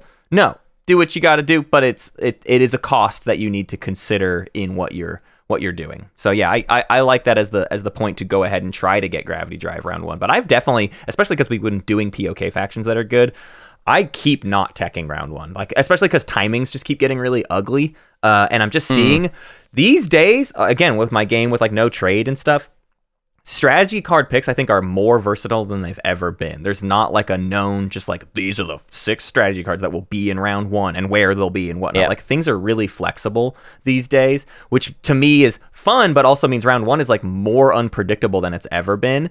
And then so sometimes, yeah, like like you said, tech is a safe pick, and sometimes you don't have that safety, which means then it's just like, well, okay, I'm not teching this round. I'll I'll Right. politics into tech next round or or whatever whatever it is. Don't stress it over tech, but it's good to have. Yeah. I guess that's how I would put it. Well, let's talk about the tech path then. Let's talk about what we are uh, after. You said it's shallow. We've basically already said you just need Aether Stream. Uh, you know, if we want to go beyond that, where do we go? Yeah, so I mean, it with no skip, it's basically gravity drive or sling relay into Aether Stream, and then I would say we're mostly done. Like Yeah. we could win a game off that. Sure. That that doesn't seem like too far fetched. As far as supplementing it, the obvious stuff is of course deep blue. You could just could just research all the blue tech, right. and that six blue good. Empyrean is a Yeah. really good faction. yeah, fleet logistics. Lightwave is obviously great. Lightwave actually has like for once like a like a earlier kick in as far as like how good it is for us because Yeah. it will help us get to even more empty space. You know, that's like kind of the only thing in our way is other people's ships, Right. right? Um, so yeah, Lightwave is going to be awesome. Fleet logistics, I feel like commonly helps people like tie up the game at the very very end. Yeah. Um, but you know, it, depending on the objectives, it might be uh, worthwhile. It might not be. Yeah. Um, unit upgrades, o- oddly enough, like we just don't really need them, which is strange. I do really like Carrier 2 still, not for the movement, for the capacity. Yeah. Um, but that also relies on like how's our production looking? Like Yep. a lot of times you have to play like kind of a dreadnought focused Empyrean, which is also like kind of a weakness, right? Yeah. Um, because I feel like it doesn't go with Nebula defense. I mean, Nebula defense is kind of the more dice we're rolling, the bigger I feel like the advantage of that. right. Um, and Dread is like, well, we're just gonna roll a die, and Yeah. yeah, okay, fine. It's you know, Yeah, it's it's really an HP thing uh, for the Nebula defense, right? It's it's less about us Right. having. I mean, a lot of fighter rolls is great, but it's more specifically have the HP to outlast them missing more often than they would normally miss. Yeah, you're you're correct. So it feels like they're kind of a carrier two faction that then doesn't have the biggest reason to get carrier two, Yeah. and also doesn't have the capacity to build a lot of fighters. Yeah. But let's think of it like that's the platonic ideal. Sure. And if we miss that, it's just not the biggest thing in the Yeah. world. Um, I will say Dread 2 can matter sometimes Mm-hmm. if like Aether Stream is not set up to be fantastic. We're the, we're such like a map dependent faction. Yeah. Um, but oftentimes the map is good for us. Sometimes I have played on maps where I was like, "Ah, Aether Stream, it's not it's not doing what it's supposed to Yeah, do yeah. this time." and then you do have to play it kind of straight up normal style, Yeah. almost like I'm just a blue faction. Right. Um, which guess what? Those are good too. So it's not that big of a deal. You know, like if that's if that's how it turned out for you, then whatever. Um, we can talk about other tech, but to be honest, a lot of times you're just going to go blue only. Yeah. Um, I think predictive is still a great tech and very useful for Empyrean in the late game because we have a strong token economy, Yeah. and that means being able to flip everything around is always going to be good. Yeah. Um, there are a lot of games where you're really going to be happy that you had predictive in round five, and I think Empyrean is a likely faction for that. But we could just continue with, with blue, and then that could just be it. Yeah. I mean, it's like the most common thing for Empyrean to only have blue tech. It's Yeah. like a very, Right. very. You see it all the time. Yeah, and I would. Um, it's like I don't know if I would get one of the other yellow ticks. It's like with the yellow skip, heck yeah, let's jump on predictive with with some extra time. But if, if it's costing you two tech pops to get there, that's when it feels like it's maybe not worth it. What what's hilarious about Empyrean is the idea of that six blue because also we didn't even talk about anti-mass, but it's like it does come up. Empty a- asteroid fields are Yeah, empty systems. There's that's true. frontier tokens in there. It's very common where you're just like, listen, they're close enough. I might as well go for them. I might as well have them. Or all of that bonus movement isn't useful if I'm spending half that movement going around an asteroid field and I could just get antimass and go through it. So yeah, it, that's why you really do just end up with six blue tech or whatever. Yeah, si- six like every blue tech is what you end up having in your in your arsenal and nothing else because that is what you need to do what you do best basically and Yeah. everything else is going off book right oh i could Yeah. i could get predictive i could get like dread 2 and and plasma scoring to have better bombardment but like you hear how all those things feel like i don't know i'm trying to squeeze this in to try and like forcibly justify it but it's just like none of it none of it really tracks. All of it, and there's not really any other tricks that you can do with other techs, like some other factions Right. can get away with. There's there's not a trick to it. Our tricks are all of the movement we can get access to. Yeah. Um, green tech, I got nothing for you. I'm sorry. Red tech, I'm real. I'm really sorry. I don't know. I just don't. I don't. I don't feel like there is really any justification there. Uh, self-assembly routines. Oh, we can get our watchers out uh, cheaper. I don't know if this is gonna be a game where watchers are important, bud. You know what I mean? Like, right. I'm not gonna research self-assembly routines only to find out that there didn't end up being any action cards that I needed to cancel. You know what I mean? Like, and also I can just build them. Yeah. And also I have money. And also I have a production problem, so I may as well build mechs. Yeah. You know what I mean? Like this this is all kind of stacking on top of each other to Right. make Empyrean maybe the most logical blue only faction. Like Yes. even more so than like Ghosts. Yeah, right. Because we don't need what's the thing that you know, every faction would just be a blue faction if they didn't have any unit upgrades they needed to get. Yes. And Aether Stream replaces unit upgrades. Right. but Right. that's why they're blue only, Yeah. really. Yeah. So I mean, it's hard to it's hard to talk about anything that's relevant or outside of the norm for Empyrean, except for War Suns. Empyrean is a great War Suns faction, uh, and if you get them, and I'm not saying you should get any of the tech. I'm not saying you should get. I mean, predictive. We talked about predictive for two seconds. Uh, I I don't think you should get any tech that would qualify you for War Suns, Yeah. but you kind of have the best economy for it. Yeah. And what was I t- what was I just saying about production capacity? We'd love to throw, you know, 10 bones down on one unit, you know what I mean, and just be like, "All right, finally we were actually spending this money on some plastic." Uh, we also have a commander that allows us to possibly build and then lift the token if we're in that kind of like horrifying Yeah. collusion level of Yeah. Twilight Imperium. Uh, I feel like Fires of the Gashlai has got your name written all over it. Hey, Muaat, what's going on? Where are you going later? Who Yeah, are you? You know? uh, if you get Maw Worlds, well, I'm already going to get Lightwave anyways. Right, like, exactly. why not just throw War Suns in there? How about Um, a how about a war sun that can move five through other people's stuff? What do you say? How about that? Or I guess it's four in this case, gravity drive plus Aether Stream, but still like four movement war sun. That's like that's the best war sun in the that's among the best war suns in the game. Uh, Yeah, on tap. I've played Empyrean War Suns like I don't like more than twice. Yeah. That's a lot. That's a lot. I'm not a War Suns guy. I don't Yeah. get I don't get stuff if I don't think I'm going to use it. Um, and so what that means is on you know all those different occasions, I was like, huh, I could get War Suns, Here we go. and then. I did. So it doesn't seem that weird to me, but yeah, I mean, it's obviously not going to come into your life uh, without there being a little bit of work and a little bit of luck. Yep. But if it happens, then that's cool. Right. Do it. Go it's, for it. It's definitely the best Maw of Worlds argument because, like you said, light waves right there in front of you.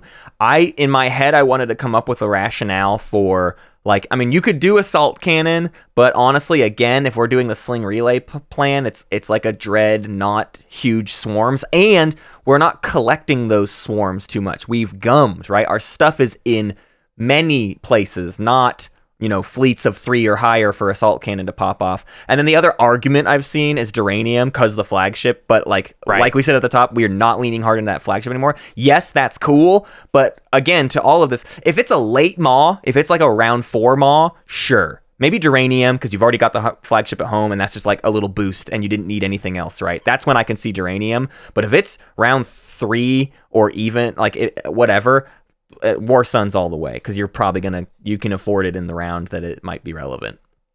Yeah. Yeah. I think uh yeah, I think they're really straightforward. I don't know. I don't know how many different ways I could say like Empyrean not not that complicated. Yeah. I think you can do it. I, I just want to be your cheerleader in Yeah. this one and just be like, listen, everybody, if you're listening to this and, and, and you ain't played Empyrean yet, you're gonna you're gonna have a good time. Yeah. You're gonna do great. I believe in you. You got this. You're gonna win your game, buddy. I know you are. We, I mean, we've already talked about almost all of the notes I see about trading. Would you like to to go over some of these points or re-accentuate some ideas here? Because we've talked we talked at length about Blood Pact and Dark Pact. Like, Yeah, how, how are you feeling true. about trading?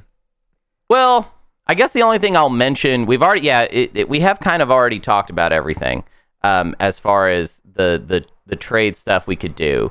Um, Aether Stream, Aether Passage. These are these are sellable things, Yeah. but I I feel like you're trying a little too hard if you are trying to sell it. Yeah. Um, but it's one of those. annoying components where it's like you really got to like keep your head on a swivel Yeah. about it and see where the opportunity is Mhm. because there are situations where like someone is only going to be able to score a point if you give them Aether Stream slash Aether Passage, Yeah. and that is a really good opportunity to make some money. Right. Okay, and you can never have enough money. That's a that's true in Twilight Imperium as it is in life. welcome, welcome to capitalism, everybody. We're trying to make money and keep it. Okay, that's the goal. Um, that, that was gross. I didn't like hear myself say that. Uh, the alliance is weird to sell. I'll say this because I feel like anytime someone wants the alliance from me, I'm always like, man, you are doing good, huh? Like, I, Yeah, because I yeah. feel like the alliance is this sort of like, oh yeah, if I had Empyrean's alliance, I could actually like make use of it. Yeah. because I don't really think of it in the we we outlined earlier the like, oh, there's the cooperative windslay element of uh, Empyrean's commander, but there's also just like someone being like. Yeah, I almost got this locked up. Anyways, if I had the Empyrean Alliance, then when somebody tries to take my home system, it's gonna be tough. Yeah. Um, so I would say if somebody wants it, I might not sell it. If Yeah. they don't want it, I would sell it. That doesn't make sense, but that's how I feel about it. Okay, so there you go. Um, Yeah. What are we gonna try and buy? Like that's actually even more interesting because at this point, We have lots All of money, and what are we doing with our low Yeah. fleet capa- or our low production capacity? This money's got to go somewhere. Well, I think that, you know, a lot of it's going to go to tokens and plastic, right? Especially because we're like kind of shrimpy, if not for our economy. So, like, we need to shore up, right? right. Uh, other things that we can pick up are get your fragments turned into relics. We are actually a faction that doesn't have a need to pawn off our relic fragments. And in fact, we'd love to have some relics in front of us. I would Right. say we're kind of, we're, I mean, we are second to Naaz-Rokha as far as like having a little bit of a fragment advantage. I'm only saying that because there's two Yeah. wild fragments in the frontier deck. Sure. There are two of them, and we're good at getting stuff out of there. So Yeah. Definitely turn your fragments into relics. Uh, if anything, maybe even if you get lucky on your explorers, buy up even more fragments. You got the money for it, just Yeah. go for it, bud. Right. Get as much luck out there as possible. We'd love to have. So there's so many of the relics that actually work great for us and just kind of compound our economic advantage Yeah. in a way that you know, if I'm Sardakk and I get Dynamis Core, I'm just going to be like, yeah, okay, I'm going to make a little more money. As Empyrean, I'm like, no, every little bit of my economic engine Yeah. counts and makes me even more aggressive and even more able to to commit to all of the other things that I that I do that all just kind of feed into this making it's like I invest in myself and just make more and more money is Yeah. how uh, Empyrean feels. Um, but yeah, uh, as far as like things we want to buy, I don't know. We we're not really that excited about any particular commanders. Like our kit kind of covers it all. Mm-hmm. Uh, We're not a We're, n- we're never really a PDS faction, so none of the, none of the PDS commanders are interesting for us. Yep. Um, there's like we could buy like the Titans commander or like even the Muaat commander maybe and be like, okay, we're gonna make a little extra money here. That sounds kind of try hard to me. Yeah. I wouldn't worry about it. I, I would say we're either coming to market for fragments or for something big like Fires of the Gashlai. Mm-hmm. Um, maybe trade convoys from Hacan, something like that. Nomad Alliance could uh, you'd spend six bucks on it, like you're just saving two bucks on your flagship or whatever. I at guess that point. so. Like yeah. whatever. I mean, it's not a bad flagship, so I mean, it's it's it's fair to do if Nomad is interested. Yeah. Um, I think that you know, in a situation where Nomad is my blood pact partner, Mm-hmm. I think I could see that going down eventually. But most of the time, I would say Nomad's probably not even going to give you that. But I, I've been playing a lot of Nomad lately as research for the eventual episode, and I can't decide who I'm going to give anything to. So I'll tell you that. Yeah, I I I think too. Some of my thinking, and maybe you can a- agree or disagree with this, is honestly how much are you like? You have a comfortable token economy, and how much are you sort of like overspending on more tokens to like do more secondaries than a normal faction? Like, do you like taking? Do you like doing the secondary of politics more than your average bear because like your token economy is is healthy enough, or d- does it go that far for you? Yeah, it absolutely does go that far. Yeah. Um, if if I have enough momentum uh, economically, yeah, that's when I start saying like, all right, let's get some action cards. You know, uh, because of the mechs, if you do pick up a solid action card, you you can sort of defend it. You can sort of be like, all right, I'm gonna get this mech over here. They try and sabotage it. Right. I will use the mech and bam. Suddenly. uh, you take an action card strategy, which to me is always a little bit shaky, right? Yeah, because right. we don't know what's going to happen in response to it. Yep. And you can kind of lock it down a little more. So Right. that, yeah, that's absolutely something that is in the wheelhouse. Following construction, just based off the possibility Yeah. that maybe a structure objective will come out, I feel like is something that I'm constantly doing Mm-hmm. uh, as Empyrean. You really do need to look at it like I'm going to just kind of keep investing in my own engine. And it's not necessarily about like, all right, let's just roll the dice on hoping that this pays off. It's like, no, we can kind of like invest a little bit in everything and just kind of see how things play out. Yeah, here's a question then, because this is something we didn't cover in tech. Is we said six blue, but sometimes two and two comes out right. Two tech and two colors is a point sometimes. Yep. Do you have a preferred? Is there an optimal version of that? Is it is it blue yellow because you said you like predictive, or is there Definitely blue yellow. Okay. Yeah, it's Scanlink and uh, predictive, I would say. Yeah, because uh, is Scanlink I can at least do a little bit more of the the relic digging, essentially. Relic Absolutely, fragment yeah, digging. yeah, and and it just you you get money back on top of it. I mean, I'll tell you what's worse, to be honest, is probably unit upgrades. Like because literally Yeah. now we have to get unit upgrades, and what if we already researched Aether Passage, and then it comes out, and we're like, Yeah. all right, so. Or sorry, Aether Stream, I should say. We research that, and then we're like, oh, well, now we just have to get unit upgrades on top of it. And it's like, yeah, cool. I everything can move like three. I Yeah. don't need to move three that Right. often. You and know what I how mean? much like, tech do you have to go out of your way? Like once you're deep blue, you need like a yellow for dreads, a green for Yeah. fighter two, and then you can Yeah. get carrier two. It's like it's it's a lot of tech. You you better you gotta skip find in that skips. situation. Yeah, exactly. Yeah. You better you better find a lot of skips. Um, I mean at that point, I don't know, is AI dev a, a thing? Not really, because none of the other red tech is is worthwhile. I guess. I guess just go No. farming for skips. Go find a skip and make it happen that way for unit upgrades. AI dev isn't horrible if you want to throw in a destroyer too. That's kind of like the only ship I wish I had in a lot of Empyrean Yeah. games.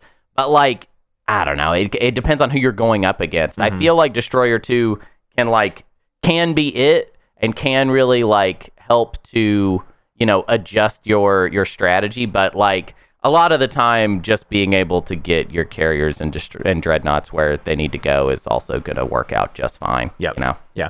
Okay. So mid game, uh, we've talked a lot about uh, positioning. You, you you even said earlier you pulled some of your positioning uh, points into earlier, but Yeah. describe to me what it looks like in our mid game once we like have a healthy gum. Like, what are is our gum just sitting there all game long? Is there a point at which we we like always collapse it, or is it like no no no it stays gum? It depends. Yeah. Okay. Yeah, I mean, I think I, I think that there is a time if you're winning as Empyrean that you're going to need to pull it back just for the HP. Mm-hmm. But for the most part, yeah, I want to leave it out there because if somebody's like, "Oh, this this destroyer's in my way," I can just be like, "No, you can just go through it. Like, don't worry about Mm-hmm. it." And sometimes I just let people go through it for free because if they're annoyed my by my presence, Yeah. I'd rather just have the ship there. You know, Right. so as long as we can keep it keep it there, I'll be like, yeah, whatever. Just go through. If you need to get to somewhere, if you're, even if they're trying to go to Mecatol Rex, sometimes I'll just let them through because it's like I'd rather I would rather keep my ships Yep. fanned out for the final round. You know, because the final round is where it actually might matter that they are there, and we won't know that until the stage two flips. You know what I mean? Like you kind of play. I mean, what the best objectives for Empyrean for their strategy is, of course, the anomalies one, and then there's like the empty spaces one because that's like sort of already what we're doing. Yeah. So you, I would say you kind of play from the onset, being like, all right, we're going to try and lock that down if that's a possibility. Yep. Um, and then secondly would be like economic objectives, right? So like hopefully you get to that first stage two with like roughly half of the deck being like decent for you. Yeah. Um, which is I think why they're so strong, to be honest. They're not really super dependent on bonus points because the stage two path Right. is almost always going to work out uh, for them. Yeah. Uh, as a, and, you know, so then all that really matters is like speaker position. Right. Um, but yeah, I mean, I I think I think Empyrean is one of those factions that's like really good in a vacuum. So like, I would encourage you know if you're listening to this and being like, oh yeah, yeah, Empyrean is pretty good.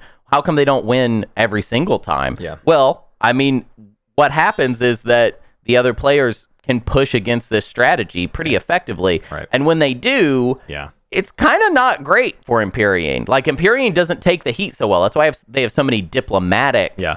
based abilities. That's why they have two promissory fraction notes. Right. Is because they're supposed to be, you know, hey, let's all be friends until round four, Yeah. and then conveniently, I don't want to be friends anymore. Right. Is kind of I would say what the what the strategy is. Yeah, it, it actually makes sense, especially if you're a faction who doesn't need your. If you are another buoyant faction, maybe it's not actually worth playing ball. I mean, someone's going to play ball with Empyrean, but yeah, I mean, there is an argument for if it's coming cheaply, picking off the little pieces of Empyrean gum here and there, even if, like, to Hunter's point, Hunter's sitting there saying, no, you can just move through for free because I want this so bad.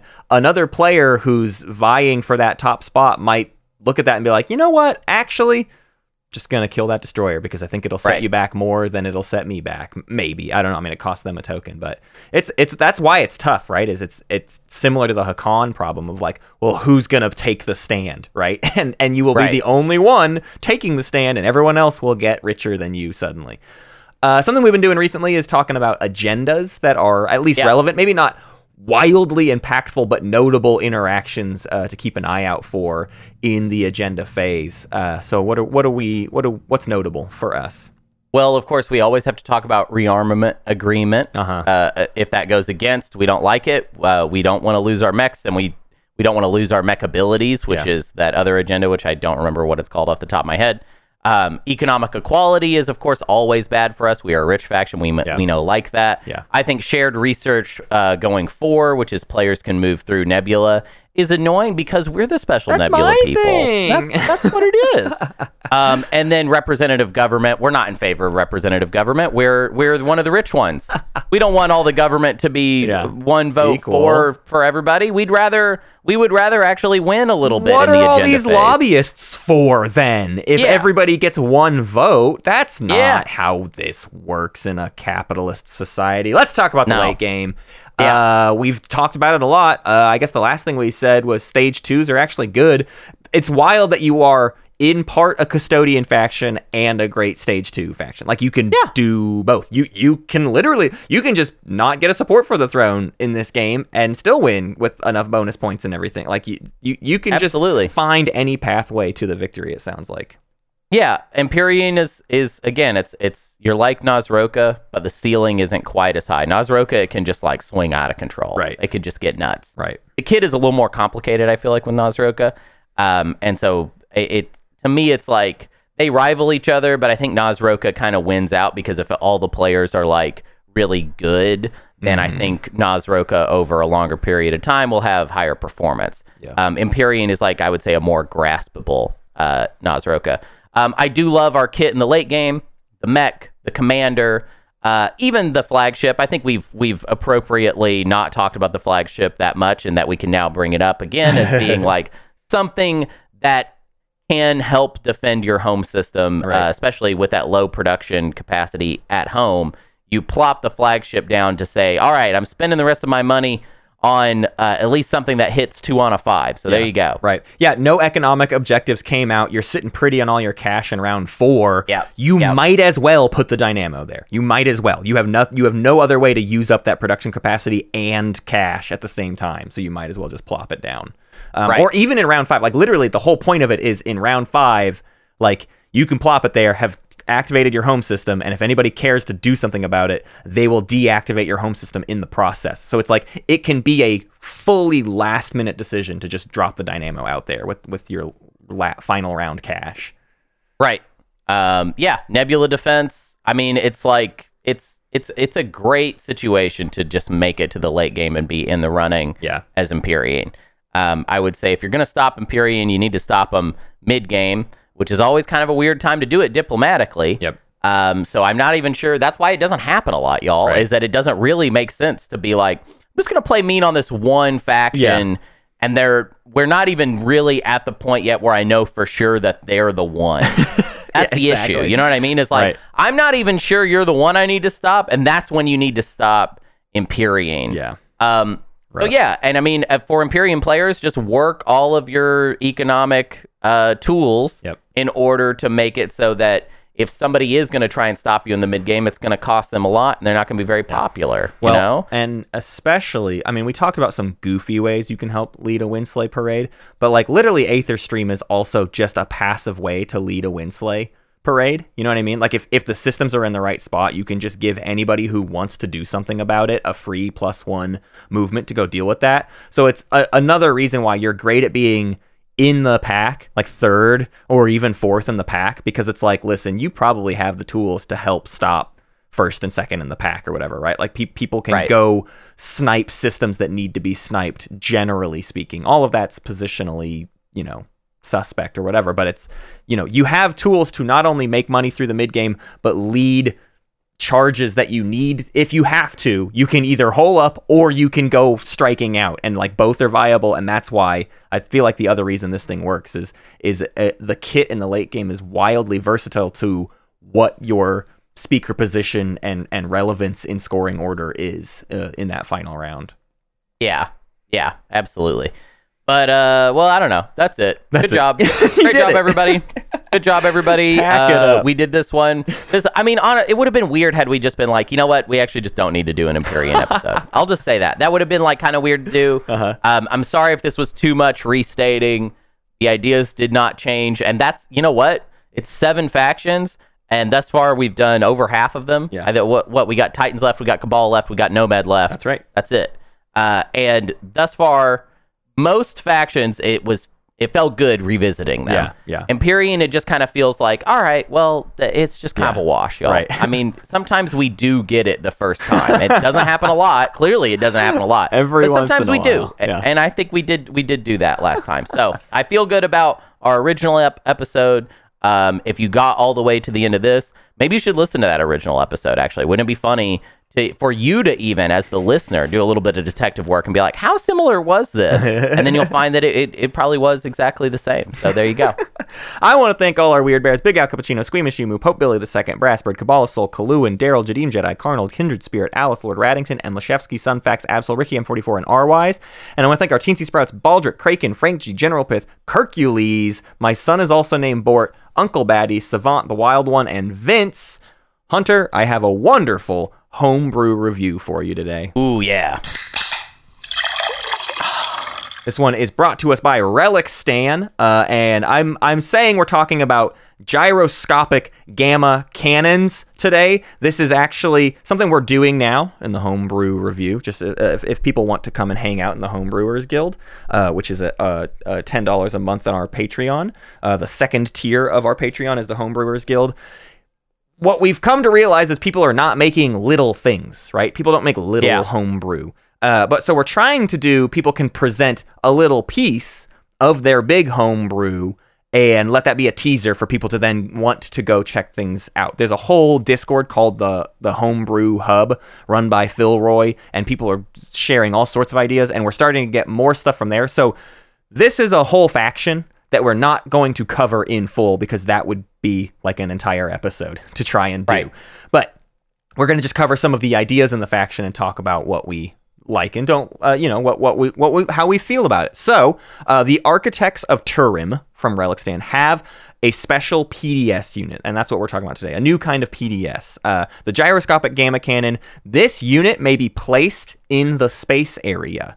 This unit can be transported. If this Ooh. unit is ever blockaded, it is destroyed.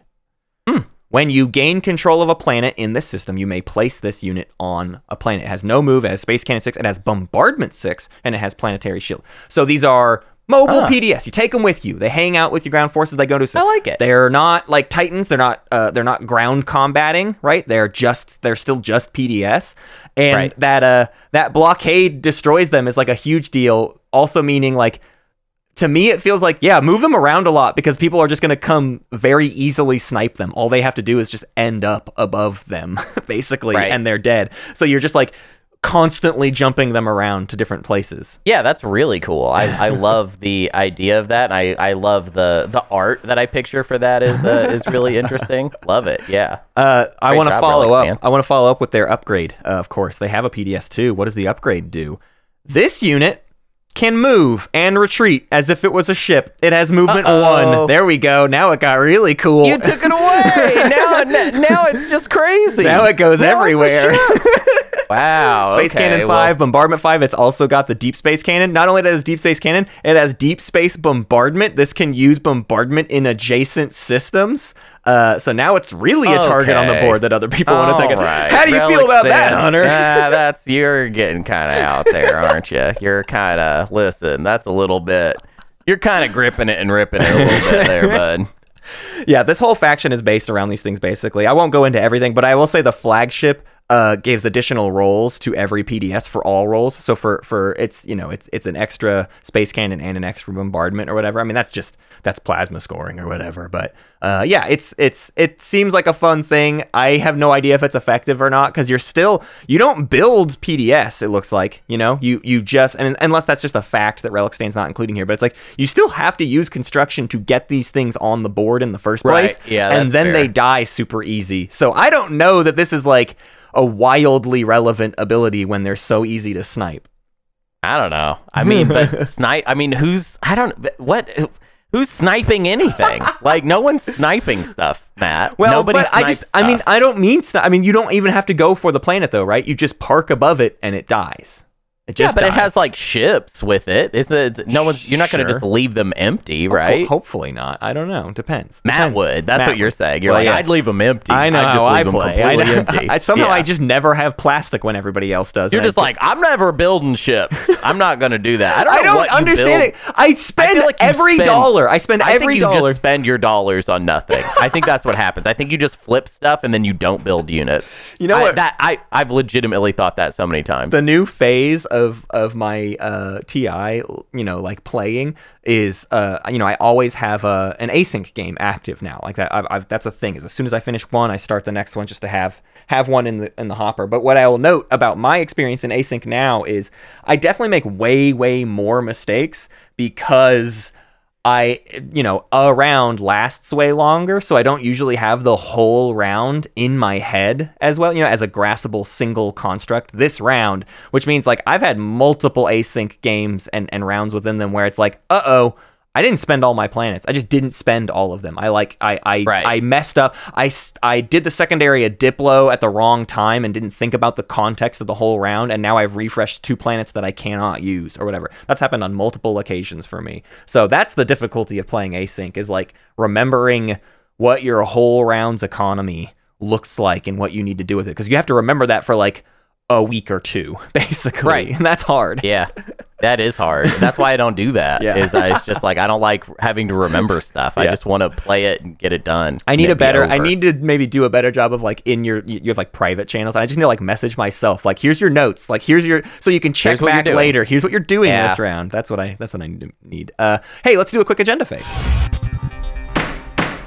This one is from Phi Smith. Uh, PHI Phi Smith asks if you had to run a tournament for literally any board game other than Root or Twilight Imperium, what game would it be? I'm also going to include uh, Spirit Island is off the like anything we've covered.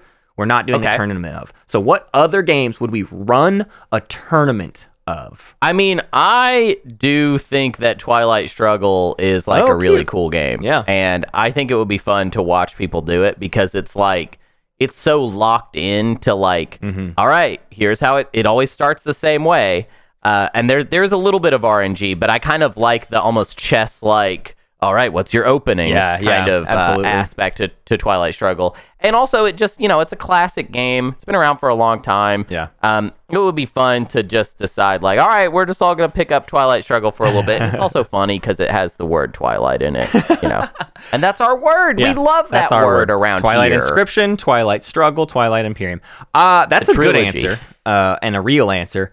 I have a dumb one for you if you want to hear it. Oh, okay. All right. Well, I'm glad I went first. Yeah, there we I- go. I'm I glad I went first. Uh, what do you think about a one night Ultimate Werewolf tournament where like rounds, like let I don't know, let's say let's say it's like an eight per people round, and when you play, you have to do like it's like a best three of five kind of thing, or like you play you play like ten sessions, and the you you keep track of who wins each session, and then at the end, like the way you progress in a round is by having the most total wins from a number of sessions, right? So it's consistency. You can't just win a single game of One Night Werewolf and that mean anything, right? Of course, that's absurd. But like, what if it was this sort of like huge numbers. You play a bunch of three minute games of One Night Ultimate Werewolf, and whoever gets the most wins for their team. And like a Tanner win is worth two, right? Uh, or, or like you give point values to different types of wins. That's what I'm thinking. That's the tournament I want to run.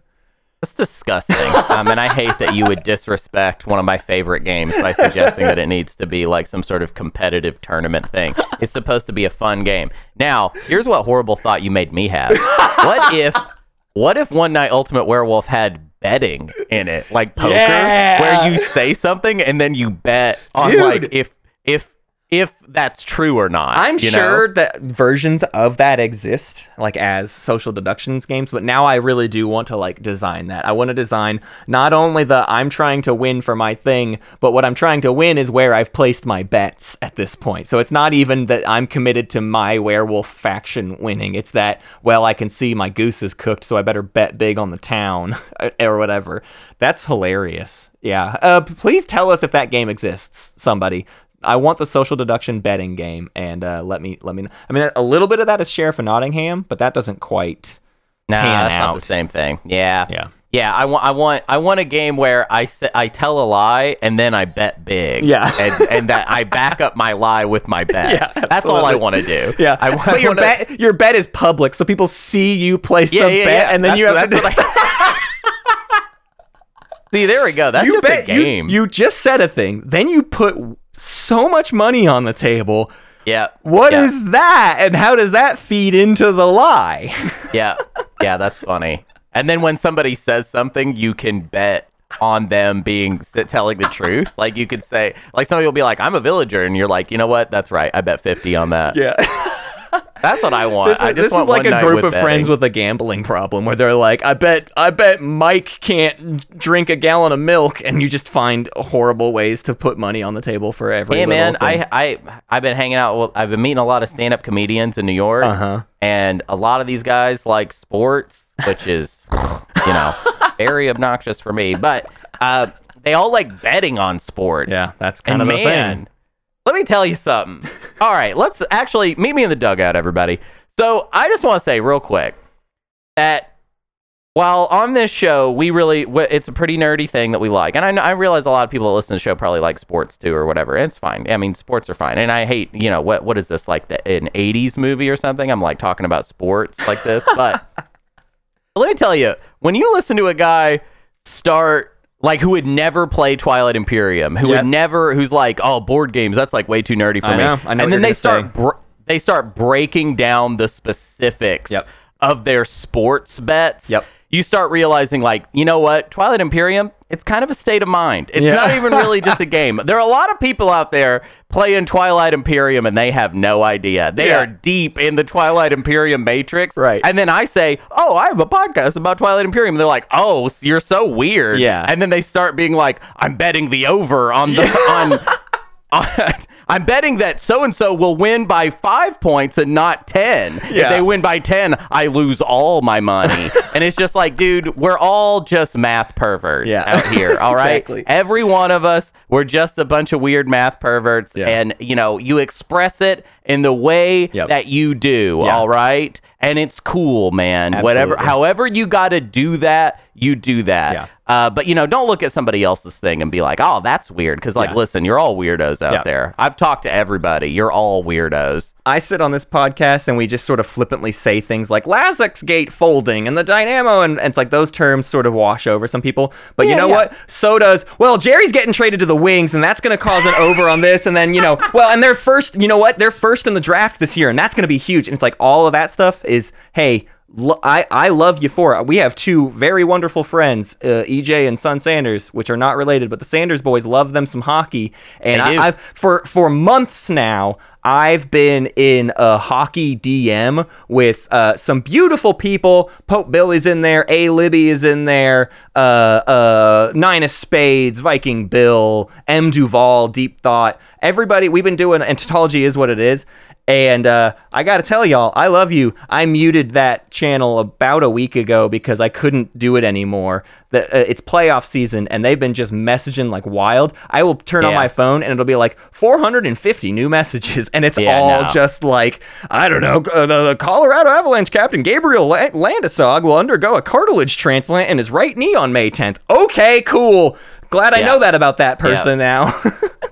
Yeah, I'll tell you this much, man. Uh, just li- just to talk more about sports nerds versus us and what we do. Yeah. Uh, I feel like I never bother people with Twilight Imperium Right. stuff. If Twilight Imperium comes up, I'm like, listen, don't worry about it. I'm not trying to talk to you about this. Like, Yeah. you don't need to. I mean, unless you really want to know about it, to, I'm not great. gonna. Yeah. Yeah. But these sports nerds Uh-huh. out here, they just feel so confident to tell me about all their dweeby sports stuff Yeah. all the time. Yeah. And man, I gotta tell you, like, it's just wild. It's wild the boldness of someone Yeah. to outright reject the idea of a number pervert board game with cardboard and plastic and then just get so invested, Yeah. you know, in the ball logic, you know, deep in the ball numbers. Can I give you the flip side of that too to, to go Yeah, out on? Is the- absolutely. uh, you know, I I have this little I have this little sort of anger problem, right? That I'm always trying to be better about and work on. Uh, you can imagine how that manifests. Its, I don't know. Maybe you've been at my house when my dad's yelling about a basketball game, but it's Oh, not. yeah. It doesn't look any different except for Yeah. my dad's not playing the basketball game. So explain that. Yeah. Yeah, your dad is yelling and getting as mad as you would get when you're invested in something. My home system And- gets taken, and my dad is like, "Ah, they scored one point on us, and there's four minutes left." Or Yeah. something. Yeah, it, wow, it's so funny how little we know about like we every time it's been our turn to do like to, do a like, riff, I know. the joke by can't. like having a sports thing. We're not prepared. That's how little we know about sports. I'm sorry, It's like. I don't even know enough to use the terminology Yeah. effectively enough to make fun of it. So I will apologize to the sports freaks out there, but I am trying to get to know y'all more. Um, a lot of the newer people I'm meeting in New York City uh, are are sports weirdos. So hopefully I will assimilate finally into into your group. Yeah. Um, what's what's going to be your sport? know. What's what's what I sport just- will you attach know. Yourself to? Are we both going to be a know- Seattle Kraken fan? Should we do that? Should we, you and I I just commit? dude.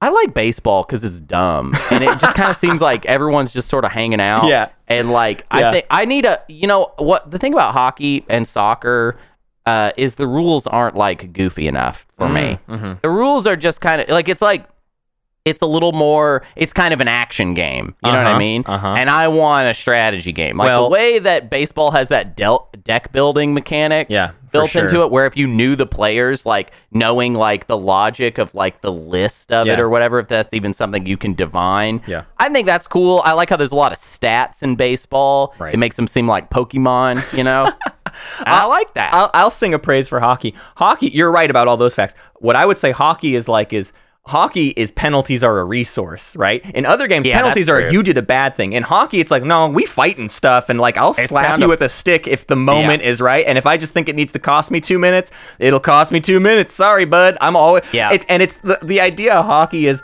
look at these grown adults act like petulant children at each Oh, each God, other. they're so childish. They're so yeah. childish. It's hilarious. Uh, and yeah, that's that's the main reason I like watching hockey. Is it's a bunch of children trying to get away with something.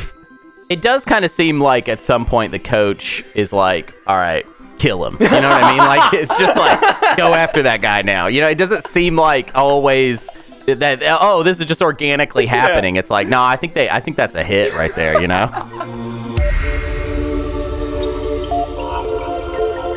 Thank you for listening to Space Cat's Peace Turtles, and thanks to Ben Prunty for the use of his music. You can find more at benpruntymusic.com and benprunty.bandcamp.com. Pax Magnifica, Bellum Gloriosum.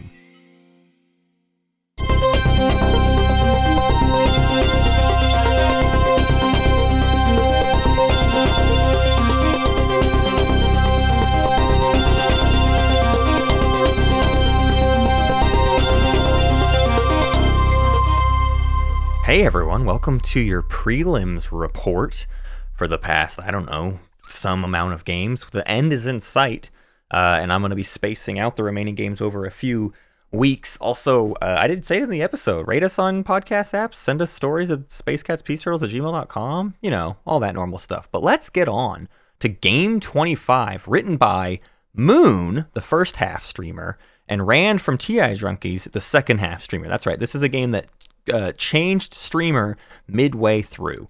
Round one, first two objectives were control four of the same trait and spend eight resources. Diplomacy was not picked, so only two factions scored Hacan and Empyrean. Empyrean, in particular, had an awesome round one with some really nice frontier explorers. The third objective is revealed to be three structures outside of home. Round two, every faction scores a public objective except Hacan. Fourth objective is make history. Agenda is uneventful. Round three, everyone scores in round three. Cabal picked Imperial and managed to score twice and get an Imperial point. Fifth objective revealed is three command tokens. Hacan is elected for political censure, which is the victory point but can't play action cards in the agenda phase. And after the agenda phase, Moon took their leave. The first three rounds of the game were extremely chill. I'm not exaggerating when I say there wasn't a single space combat for the first three rounds. Enter Rand, round four. Ember sparks a crazy full table negotiation for Speaker Token, offering to sell it to the highest bidder. Speaker Token almost goes somewhere that leaves them at fifth pick, but they end up giving it to their right after Hacan contributes to the deal to avoid getting stuck with last pick. The first combat of the game occurs when Empyrean goes for the Ember's home system, winning the space but losing the ground. Round 5, it looks like it's Cabal's win until they struggle to score Become a Martyr for a second time via taking other players' home systems. Hacan has the win on lock at strategy card 5 and passes early after reinforcing home. Mentak draws Shard and suddenly is in the running to win at strategy card 2, but their flank speed is sabotaged, and what the table believed was potential to score a secret was gone with it. Empyrean scored Brave the Void when taking the airspace uh, at home back from the Cabal, putting them at 9. The table knows their last secret objective is turn their fleets to dust based on an early a- attempt to score it. Now Cabal destroys their mechs in a bunch of suicide missions, getting them the trade goods to win with strategy card number 1. Keleres intervenes at six points on a path to nine and only offers to slay Cabal if Empyrean promises not to score their 10th point via public objective in the status phase. Keleres is holding on to a repeal law that would take Hacan's political censure point away. That would leave multiple players at nine to go on to tiebreaker as opposed to a certain Cabal win. Empyrean agrees to this non binding deal. In an attempt to slay Cabal per the Gambit, Keleres forgets a lone destroyer in a system near Empyrean's PDS. Empyrean turns their fleet to dust and wins the game, as this was not part of the Gambit, but a new opportunity that arose from an unfortunate derp by Keleres. Congratulations to Middlebear as Empyrean. A topical win for this episode. Game 26 is brought to us by Jasper. Prelim game number 26 featured a strong set of factions with many of them vying for an early custodian's point. Yssaril, with the use of warfare and a copy of Saar's agent, negotiated with Saar to score the incredibly difficult corner of the market. Is it just me, or does it come out every time, by the way, in exchange for funds that should have helped Saar afford custodians? Naaz-Rokha, however, had bought Speaker from Empyrean and wished to acquire custodians themselves, stalling Saar out of following technology for Gravity Drive. In their focus on Saar, they forgot to also stall out Jol-Nar, who swooped in with Gravity Drive Carrier 2 combo to be the first to the prized Mecatol planet. Titans, who had benefited from mutually beneficial relations with the fish nerds, quite quickly built up a huge force of upgraded Saturn engines that could fly all around the map with lightwave deflectors. This would come in handy because Naaz-Rokha had drawn Shard of the Throne, and the Titans of Ul rather liked the idea of them having that instead. Titans thoroughly trounced the Naaz-Rokha home system defense force, but in doing so left Mecatol to be turned into an impressive clan of Saar stronghold. Seeing the Saar in danger, Titans negotiated a retreat from the Naaz-Rokha homeworld, keeping the relic addicts in the hunt for victory. It was one of the Naaz-Rokha sponsored relics, Nanoforge, that opened up a path for the Naaz-Rokha to take Shard back on the legendary planet of Centauri. This normally ordinary planet became the site not just of a successful Naaz-Rokha attack, but then a successive Titans counterattack and unsuccessful attempts by both Empyrean and Yssaril to sneak off with Shard. Titans kept the legendary Centauri and the Shard, but it was a Pyrrhic victory because the Clan of Saar's asteroids could not be touched, and from there they struck out to too many other anomalies and legendaries for the table to stop. Congratulations to Mythic Machine.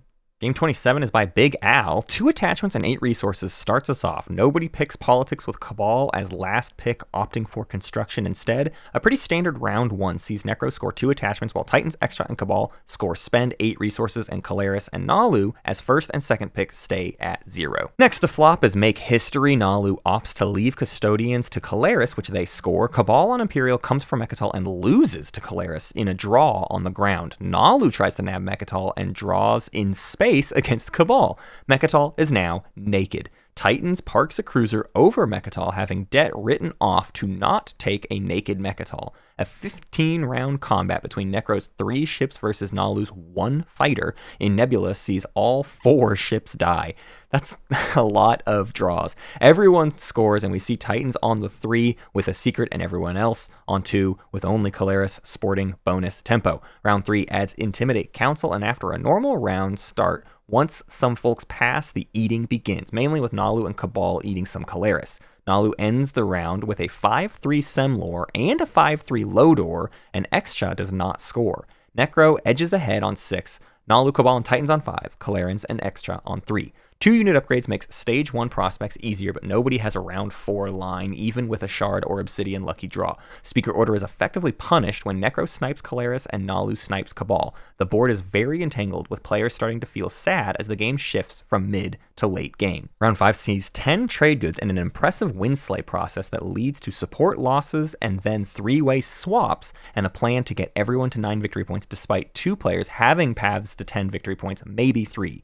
Will the spirit of the table that have played hard but chillax hold, or will greed cause a collapse? By end of round, they have all worked together to end on nine victory points going into the agenda. Spirits are high, even Nekro and Titans, who arguably were done out of the two horse race.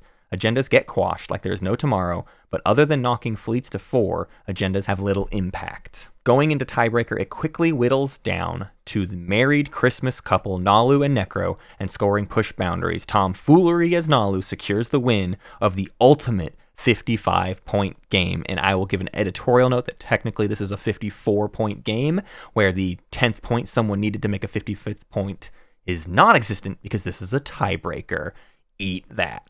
Game 28 is by Drew Minus. Round 1, Outer Rim and Raise a Fleet are the first two publics. A fairly normal trading and dealing. A few people set up for Outer Rim. No one tries to raise a fleet. Empyrean finds Mirage on the wormhole between Sol and Sardakk, which also results in the Gamma coming out in the same system. Empyrean, Naaz-Rokha, and Yssaril all score Outer Rim. Engineer Marvel comes out for objective number 3. Round 2, Sol is the only one who can realistically reach Mecatol early this round and do indeed take it their first action. Sardakk gets NRA's Alliance and takes Mirage, finding the Tomb. Ironically, Empyrean then immediately gets the Crown of Emphidia, the next action using black market forgeries. Naaz-Rokha cashes in fragments for Junior, and Sardakk tries to extort Empyrean with an uprising. Otherwise, other players just set up to score. Sardakk takes Mecatol from Sol using Gamma Mama. Yssaril scores a secret. Yssaril, Naaz-Rokha, Sol, and Sardakk engineer a Marvel. Empyrean scores Raise a Fleet. Winnu don't score. Push Boundaries is the fourth public. The agenda phase sees three Diplo pressures come out on Empyrean. Political censure goes to Yssaril, and the Ixthian comes out and explodes. That's an agenda phase, folks. Round 3, Winnu ends up with Imperial in a hope to get some points, but Sardakk immediately reinforces Mecatol with some infantry. Winnu tries to take Mecatol regardless, but loses the ground combat, so they instead set up to double score. Suggestions of support swaps begin to air. Winnu support swaps with a Yssaril to stop them from taking their stuff. Winnu scores Outer Rim off Imperial. Naaz-Rokha and Empyrean support swap, leaving just Sol and Sardakk, who swap a bit later. Empyrean tries to take the Tomb of Emphidia, but Sol plays a route and they are forced to retreat. Naaz-Rokha proves endurance, Sol threatens enemies, Empyrean cuts supply lines, Winnu and Empyrean engineer Marvel, Sardakk gets the outer rim, and Naaz-Rokha and Yssaril push boundaries. The final stage one objective is five trade goods. In our second agenda phase, first up is shared research. It goes against. Second card is Seed of an Empire. Imperial Rider from Winnu on against, as they're the one player in last. It goes against with some bribery action, giving Winnu two points and Sardakk one. This is the spiciest agenda game ever. Round 4, Naaz-Rokha pops hero to research Gravity Drive as tech has been unchosen for two rounds and also gets a Dominus Orb. Empyrean scores Spark against Yssaril and Sardakk attacks Winnu's forward dock for some nebulous future points. Sardakk continues their warpath and takes Primor from Naaz-Rokha. Naaz-Rokha attacks Mecatol, Sardakk plays a parlay, but it gets sabotaged, and Naaz-Rokha wins the ground combat, taking the planet. Naaz-Rokha in their next action pops Imperial, gaining a point and scores Raise a Fleet. Sardakk attacks Naaz-Rokha again for four hazardous planets, taking two off them in a very sketchy fight. Lots of scoring resulting in Naaz-Rokha on 9, Empyrean at 8, Yssaril and Winnu at 7, Sardakk at 6, and Sol at 5. The stage 2 is spend 16 resources. Now, Naaz-Rokha needs their secret to win. Empyrean has the stage 2 unlock. Yssaril needs the stage 2 and a secret, or a stage 1 and 2 secrets. The agenda phase sees Minister of Science come out and go for Winnu. Judicial abolishment is next, and the potential for political censure to be revoked. Losing a point is there, and it happens. Yssaril gets their action cards back but loses their point. Round 5, Empyrean has Speaker and tries to take Imperial. No one can stop them, meaning they will win on their first turn, but Naaz-Rokha has a win, a combat in an anomaly, and manages to sneak a win in the action phase. Congratulations to Mudflaps as Naaz-Rokha. And finally, for this week, is Game 29 by Wecker, and this one is a bit of an essay. A heavyweight match for some of the biggest names in the SCPT community. Round one sees make history and populate the outer rim set the tone for a control heavy game. The table starts, though, before even the first strategy pick, deal making promises of a space here and an anomaly there. The tone not quick or amiable, but more so utilitarian. Hacan martyrs themselves, somewhat unprompted, as the faction to go unscoring in this first round in exchange for half hearted promises of the custodian's point in the second round. Xxcha and Yssaril get off to a good start, establishing a firm hold on their territory and generating quite a bit of wealth as well. Yssaril particularly finds themselves flush with trade goods. Hacan discovers the plus two plus one attachment on Lodor, now dubbed Big Door.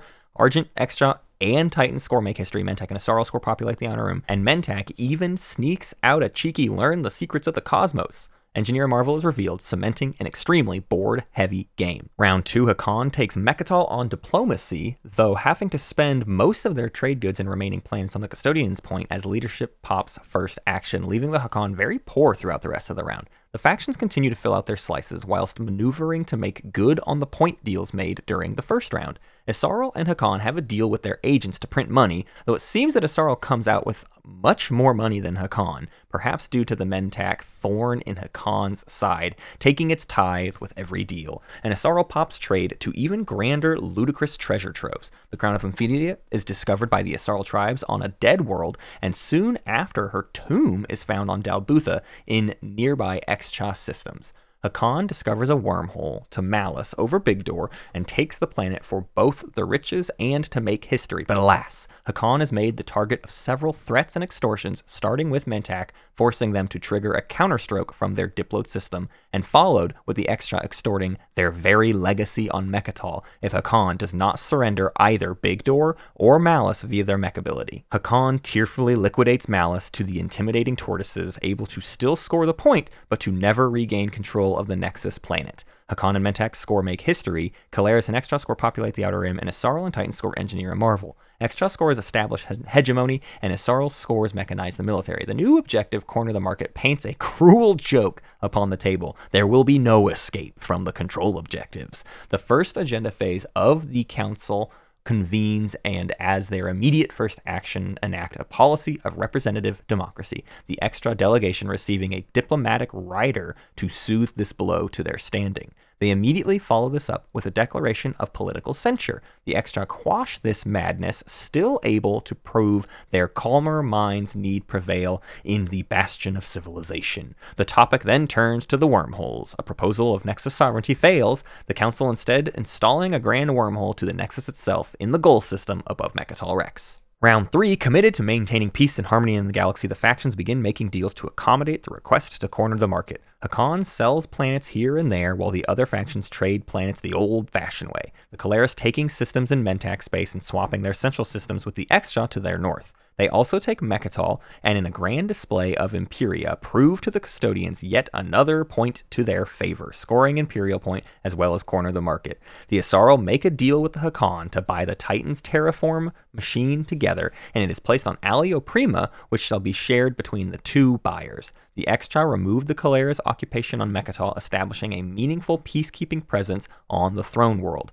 Hacan and Titans score populate the outer rim. Mentak, Engineer, and Marvel, Xxcha and Yssaril score corner of the market. Xxcha scores occupy the seat of the Empire, and Hacan scores strengthens bonds. The next objective revealed is a lead from the front. Finally, a little less control. Agendas start with Galactic Crisis Pack, where everyone gains a new secret, followed by covert legislation, which Keleres reveals to be clandestine operations, which passes due to an extra Imperial rider on the against. Round 4, Xxcha leads the round with a power play, using Imperial on Mecatol Rex to score 2 points off the bat with Engineer Marvel. Hacan continues their planet deal making, selling Zanhack to Titans and Kaaldri to Mentak. Yssaril takes Dal Bootha to reunite Emphidia with her crown. Keleres decimate the Xxcha fleet above Quan to prevent the Turtles from seizing one of their home planets with peace accords. Xxcha is primed to get to 9 points by the end of the round and starts looking for an extra point, trying to negotiate a support trade with Yssaril, who refuses due to their path to 10, instead giving ceasefire to retain their Emphidia point.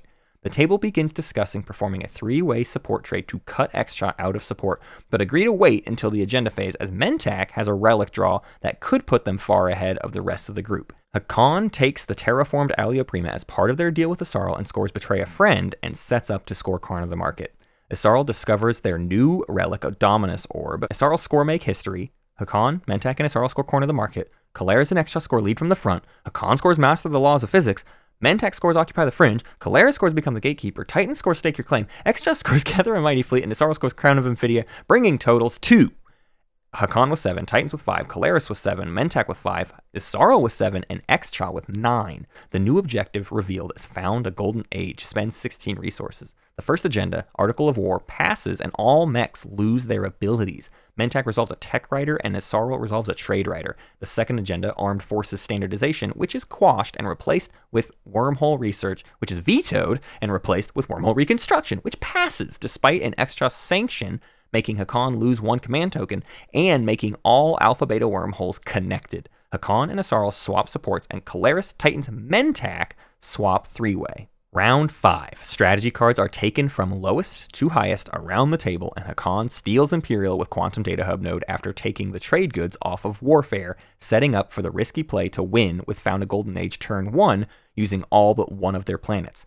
The table stresses on how to stop Hacan, but calm themselves convinced that Titan's stellar converting Big Door will stop them. Unfortunately, they miscounted, and Hacan is left with exactly enough resources to score the stage 2 with Imperial on their turn, even without Big Door, and claims the win only to be stopped by coup d'etat, giving the table a second chance to stop their win, only having to take one of their planets. The round continues slowly as each faction stalls and finishes DET tokens for better secrets, but always seemingly coming up short. Keleres performs their galactic peacekeeping duties and seizes Wellon to stop Hacan. With Hacan out of the running, each of the factions begin pointing fingers all over the place on who they should stop next. The game is close. Titans take Hacan's home system to utterly ensure they cannot win by being paid a support from the throne by Xxcha, only to also score Become a Martyr when Hacan takes their home back, putting them back in the running, if still the last scorer in status. Hacan does indeed take it back, barely, after a full round of bad luck rolls during combat. Mentak and Keleres are set up to best win in the status phase, and if they don't, Xxcha is guaranteed to win, third in line. Hacan sneakily finagles a full set of relic fragments to give Yssaril a relic in exchange for enough stalls to outlast the leadership stall and get one more token for just one more shot. A quintessential gambit if the Yssaril draws shard, they win. Yssaril moves ships over Mecatol to block Hacan in exchange for the relic. Yssaril sends five destroyers with fight with precision, getting them to nine points, and they have already secured the three relic fragments, so there's nothing the table can do to stop them now. Yssaril draws the relic and gets the Codex, which just won't be enough. Hacan activates Mecatol, losing support, but gives but Yssaril gives it back. It was a true gambit after all. Hacan brings an overwhelming force of every single one of their remaining units on the board, but their luck this round has been extremely poor. They barely skate by the space combat and land. No parlay. Hacan has two mechs and four infantry versus Xxcha's one mech and two infantry. Hacan just pulls through and uses their newly gained fleet logistics to immediately score Imperial and engineer a Marvel and ascending to the throne. Congratulations to Frox as Hacan, who wins and becomes the new Galactic Emperor of Game 29. Thank you again to all the players, and an extra special thank you to the streamers, and especially the streamers who provided us with these reports. We will see you all next week.